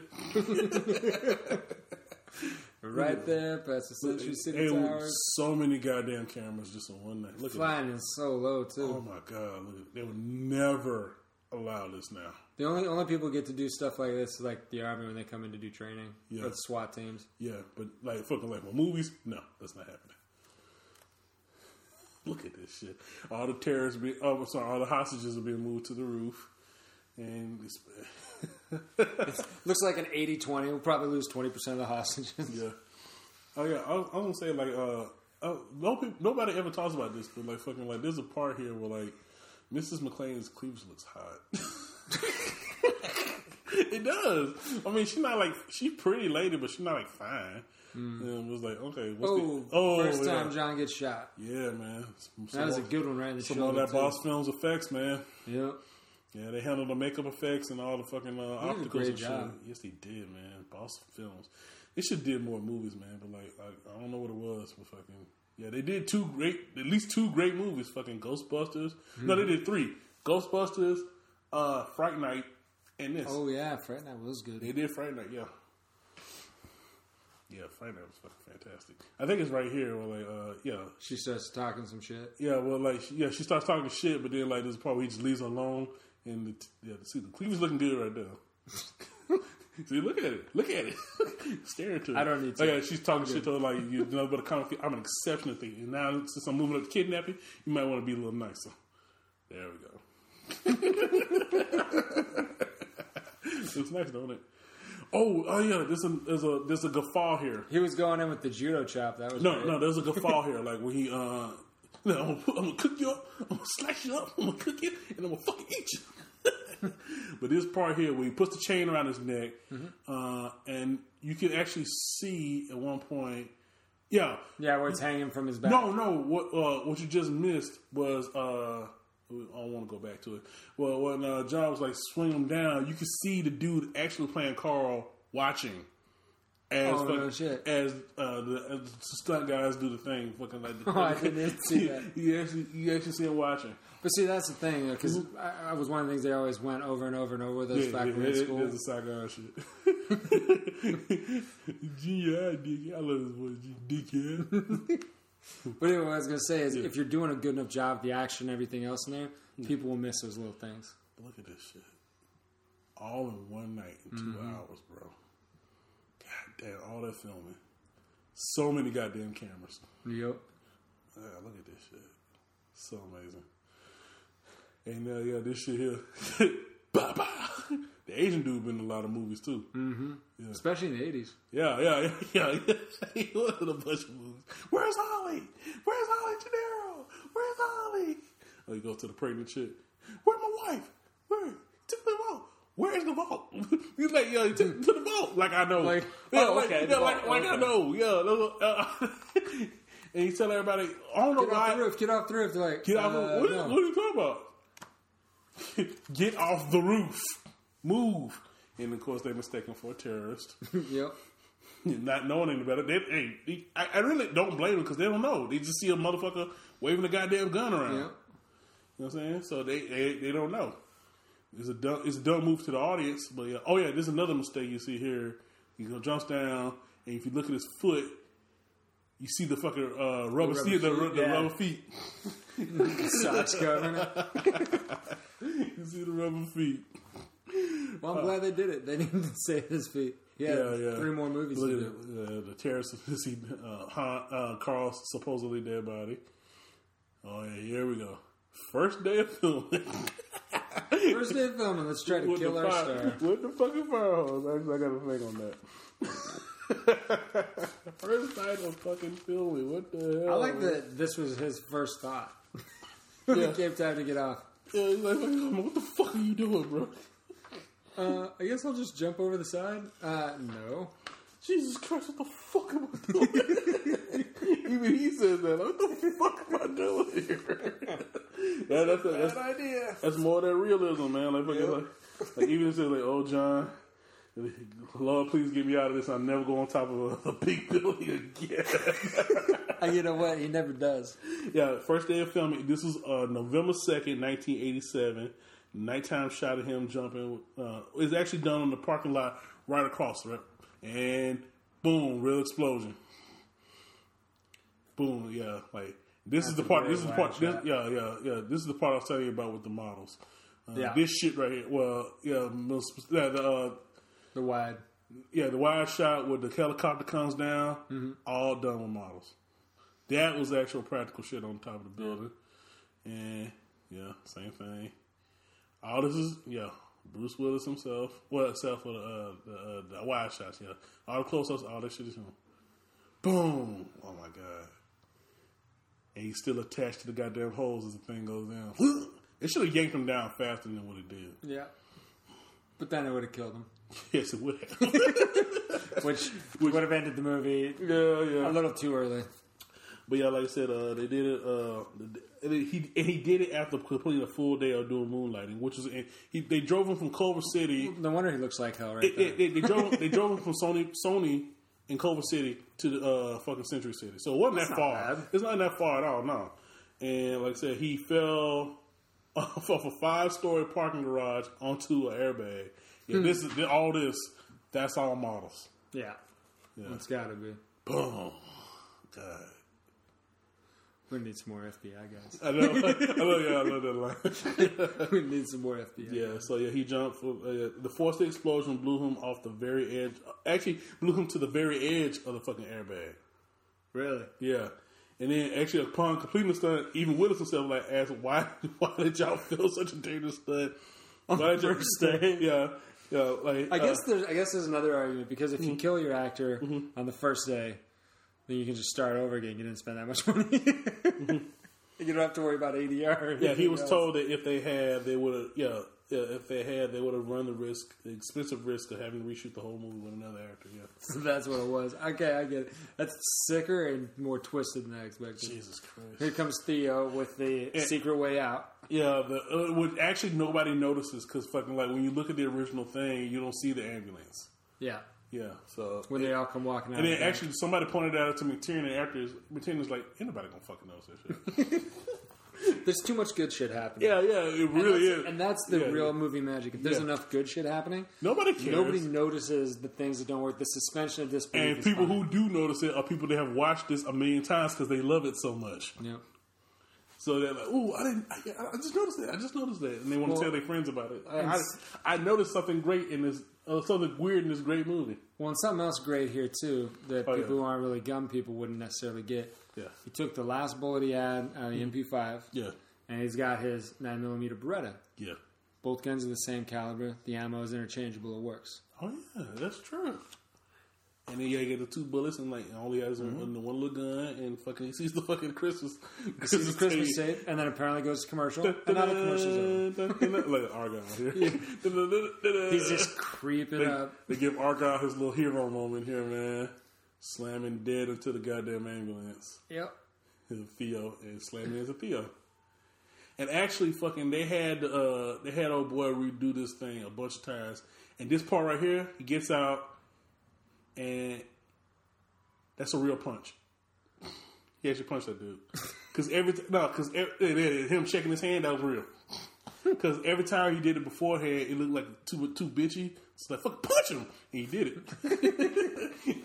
punch apparently that was enough Punch him, just- or we'll find. Uh, but it was like punch him, or we'll get somebody else to do it. So he punched him. Well, and then you end up with Theo apparently being just like the, the biggest bitch of all the terrorists because one punch kills him. From a you never- you never from- see him again. From a He's little, from a little limo driver, a little one. He's, he does great things. He's like Spike Lee. Oh yeah.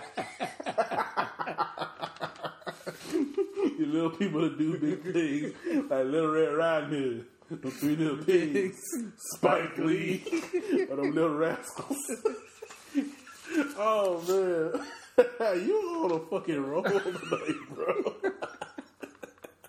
Oh man, For anyone who doesn't know, that's Major Pain. yeah, this major pain.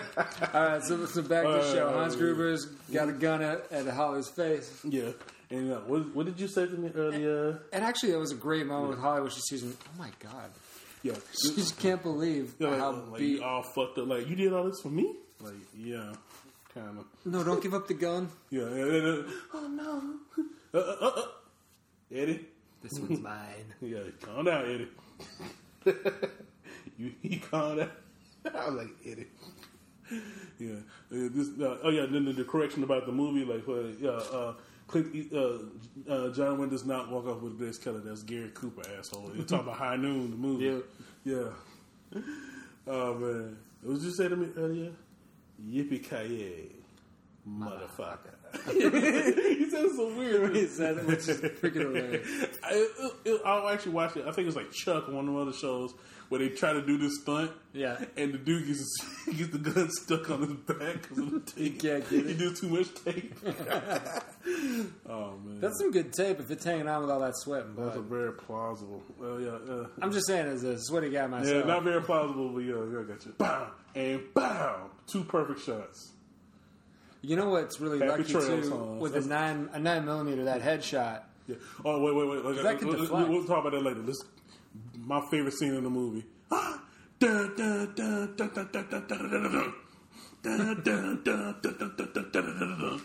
Michael came and and then she is hang, hanging on the gold Rolex. Yeah, yeah, hanging on. To, yeah, except like I said in the novel, he goes with her. She goes with him, but unlike the novel, oh yeah, this here uh, they actually hang Alan Rickman from a thing like forty feet up, and the stunt dude was supposed to let go on three, he let go on one, and that look of fear in that Rickman's face is real. real.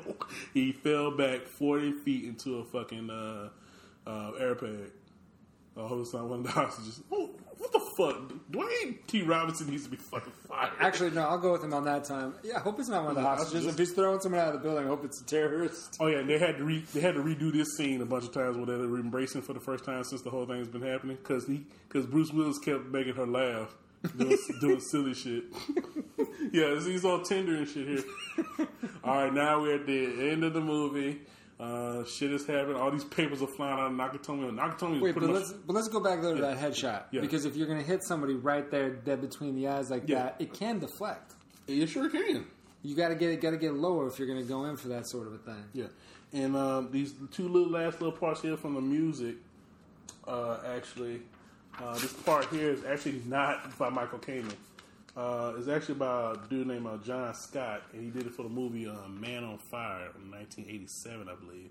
So yeah, this part with this tender little part where John and Holly are coming out with all, the, all, all these damn papers. I'm gonna get the papers. I think it was nice for whichever fireman to give him his jacket. Yeah, I'm, I'm, I'm talking about the papers though. What, what, what's the deal with the papers? Well, because it's supposed to be a big business, and so all of the papers apparently would come fluttering down if you blew up the top of the building. And you didn't still- know that? It's like a pinata of And they still flying on. it's a paper pinata. And then- and then actually, this shit here, where Powell and uh, John meet for the first time. This is actually the first time Bruce Willis and Reginald VelJohnson actually met. That's the only time they meet.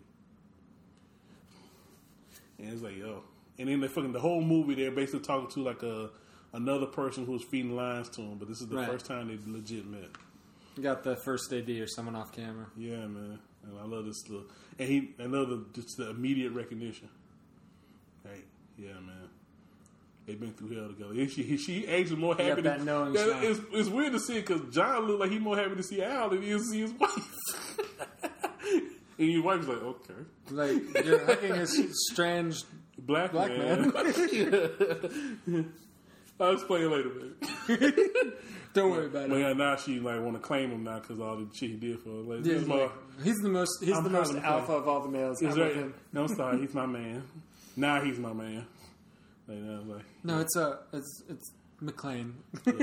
I love when he does it. Now we it, got uh, another McClane visit now. from dickhole Dwayne T. Robinson talking about like, fucking, you got a lot of shit to account for. Like, fuck you, dude.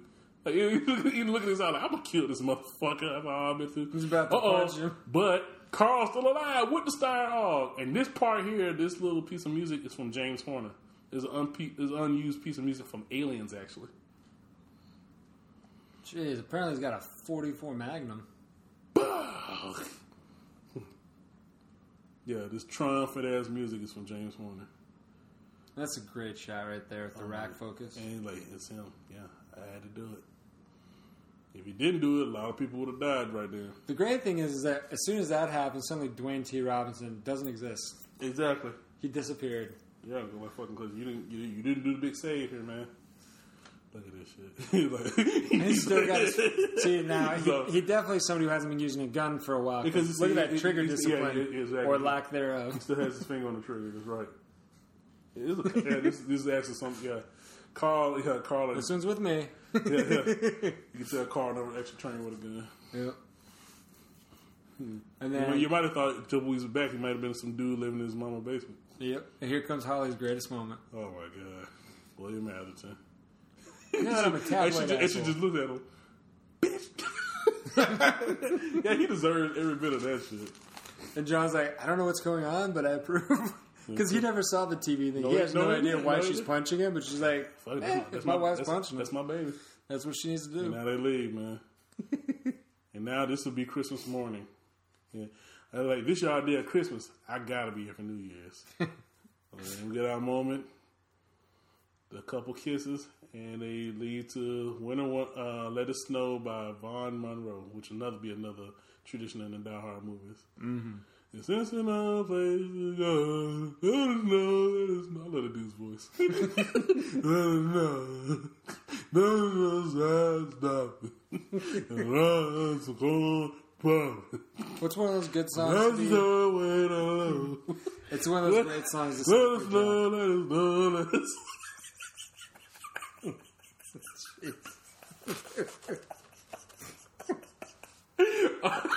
That's a great John song. know. Finally.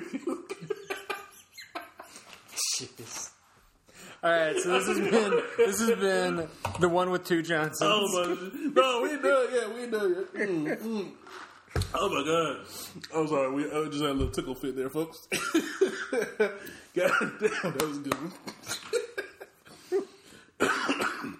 There's some more things to talk about, buddy. Uh, just real quick, uh, sort of like a wrap up of uh, the whole movie.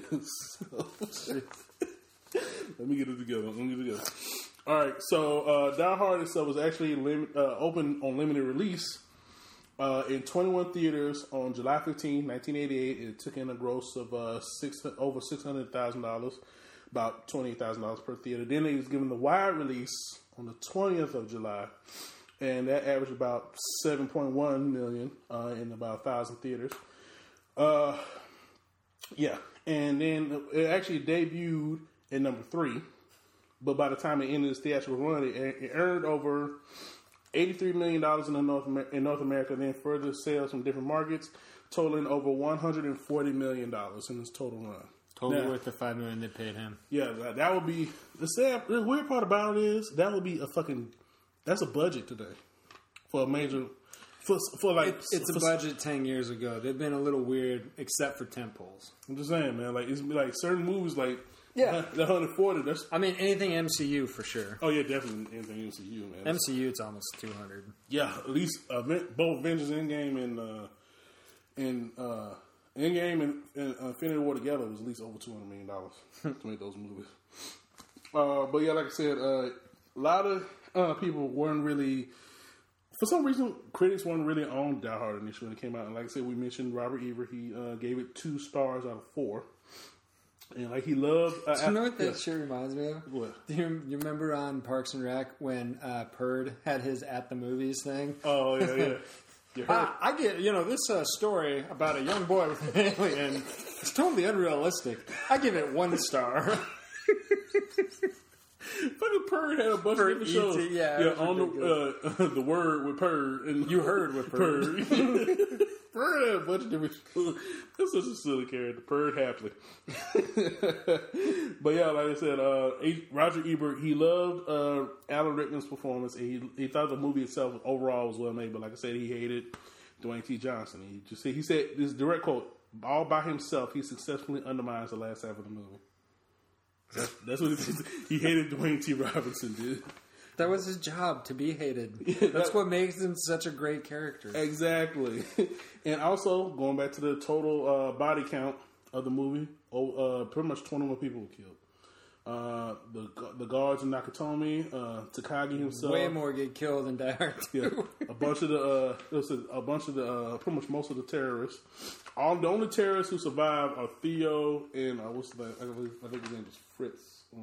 Yeah, Theo. No, Theo and Kristoff are the only two that survive. Everybody else. Which one was Kristoff? Yeah, who is Kristoff? I forgot which one that was. I think it's just Theo. No. Might have been might have been the screenplay because everybody you saw on screen gets murdered. That's true. Well, anyway, Theo Theo is the one we confirm is the only one that really Right. survived. Okay, so but yeah, overall the ch- the uh, fucking uh, total count, body count was twenty, especially with Agent Johnson and all them. Uh, the two different uh, yeah, we talked about that. Let's see what else. Oh yeah. So in terms of the legacy of the movie, uh, the crit- the many uh, magazines have actually ranked Die Hard on its all time uh, best Christmas movies. Uh, particularly like uh, magazines like Empire, Entertainment Weekly, Forbes. It's number one on Forbes, number one on Empire, number one for the San Francisco Gate, and number four for the Hollywood Reporter. Now, the movie itself was actually nominated for four Academy Awards: Best Sound Effects, Best Film Editing, Best Sound, and Best Visual Effects. And even uh, Michael, all technical. yeah, it's all technical stuff. And uh, the final theme of, uh, like I said, Ode to Joy became the main theme for the Die Hard uh, franchise. And but it also had a bunch of other um, Christmas themes throughout the movie. And you, you remember this, in throughout the score, they had like different sleigh bells and Christmas bells, shit, really in keeping with Decor. the in, yeah, in keeping with the Christmas theme of it. And they had you know Winter Wonderland and uh, you know uh, Christmas in Hollis with Run DMC. Uh, freaking let us know, let us know, let us know. let us know. It's definitely it's a song by a drunk man. who doesn't want to, it's a song by a drunk man who doesn't want to go home. I ain't going out in the storm.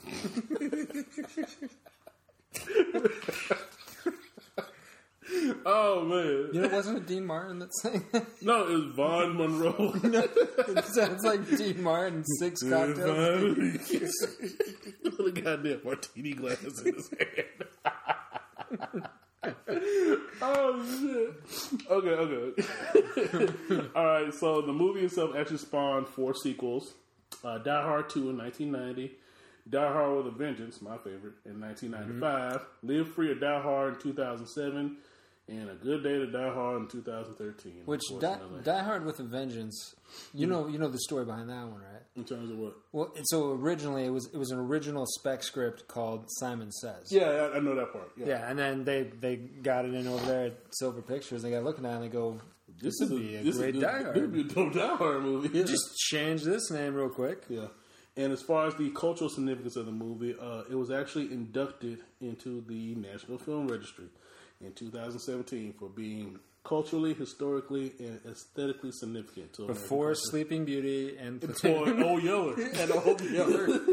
hey, Hey, if it it was more significant, Yeah. what can I say? And the more important, the most important thing is that it became Die Hard itself became a common formula for action movies for years to come. Mm-hmm. You know, the, the whole lonely everyman, you know, going up against you know colorful uh, terrorists in an isolated setting. And plus, you know, Alan Rickman's performance, you know, that became the new hot That villain. was the beginning of the European villain. yeah, the European villain took over. They, What was uh, it they referred to it as? And, and thank you for smoking. The Ravs, Russians, Arabs, and villains. Yes. Yeah. And then freaking um uh what was I gonna say? Yeah, I love how they parodied it in uh, Last Action Hero with Charles Yeah. Dance. even had a even had a style just like Hans. You know what? We should look at it. Maybe the next one after we get out of the Christmas season. Yeah. Last Action Hero. Because it's one of those movies that's so bad, it, it's almost good. I haven't seen it in. I haven't seen this since I was a there you kid. go. All right, so Give us a reason to dust it off. That's a there's a thought. But yeah, like I said, it established pretty much Die Hard itself became a subgenre of action movies. And like uh, some examples of people that follow the uh, formula. Yeah, you you you a lot of them are pretty obvious. A lot of them you didn't know, but let's go with it. Under Siege, Steven Seagal, Die Hard on the Battleship. Passenger 57, Wesley Snipes, Die Hard on the Plane. Speed with Keanu Reeves, Die Hard on the Bus. Uh, the Rock with uh, Sean Connery and uh, what's his name, Nicolas Cage. Die Hard on the uh, on the island. Let's see what else. Cliffhanger. Die Hard on the mountain. uh, what's this shit? Uh, oh yeah, Speed Two. Cruise Control. Die Hard on the cruise ship. Con Air. Die Hard on the prison plane. And my favorite, Air Force One. Die Hard on Air Force One With the president. with the president. and then the, the more recent ones, a lot of people know uh, Olympus is falling Yeah. and uh, White House down. Both of them are Die Hard in the White House. Mm-hmm. And then the most obvious one is Olympus is falling because the whole they even have the uh, the hero having radio banter with the bad guy. Mm-hmm. Oh my, like oh my god, bro. and then I think uh, uh de Souza actually somebody pitched him a movie. Like, hey man, I got a new idea. It'd be dope. And what is it? Die Hard in a building. Like, get the fuck out of here. Wait, they actually made a joke about that on uh, Third Rock from the Sun. yeah. That, I can't remember the actor's name. He's the guy who played Colonel Potter on MASH. He's been like writing writing a script, working on it for years and years in the basement. There's this whole weird episode. Harry Morgan? Yeah, I think so. Yeah. Yeah. he goes, well, well, tell me what's your movie about? He goes, it's like Die Hard, but it's set in an office building. Dick goes, Die Hard is set in an office building. Screw you.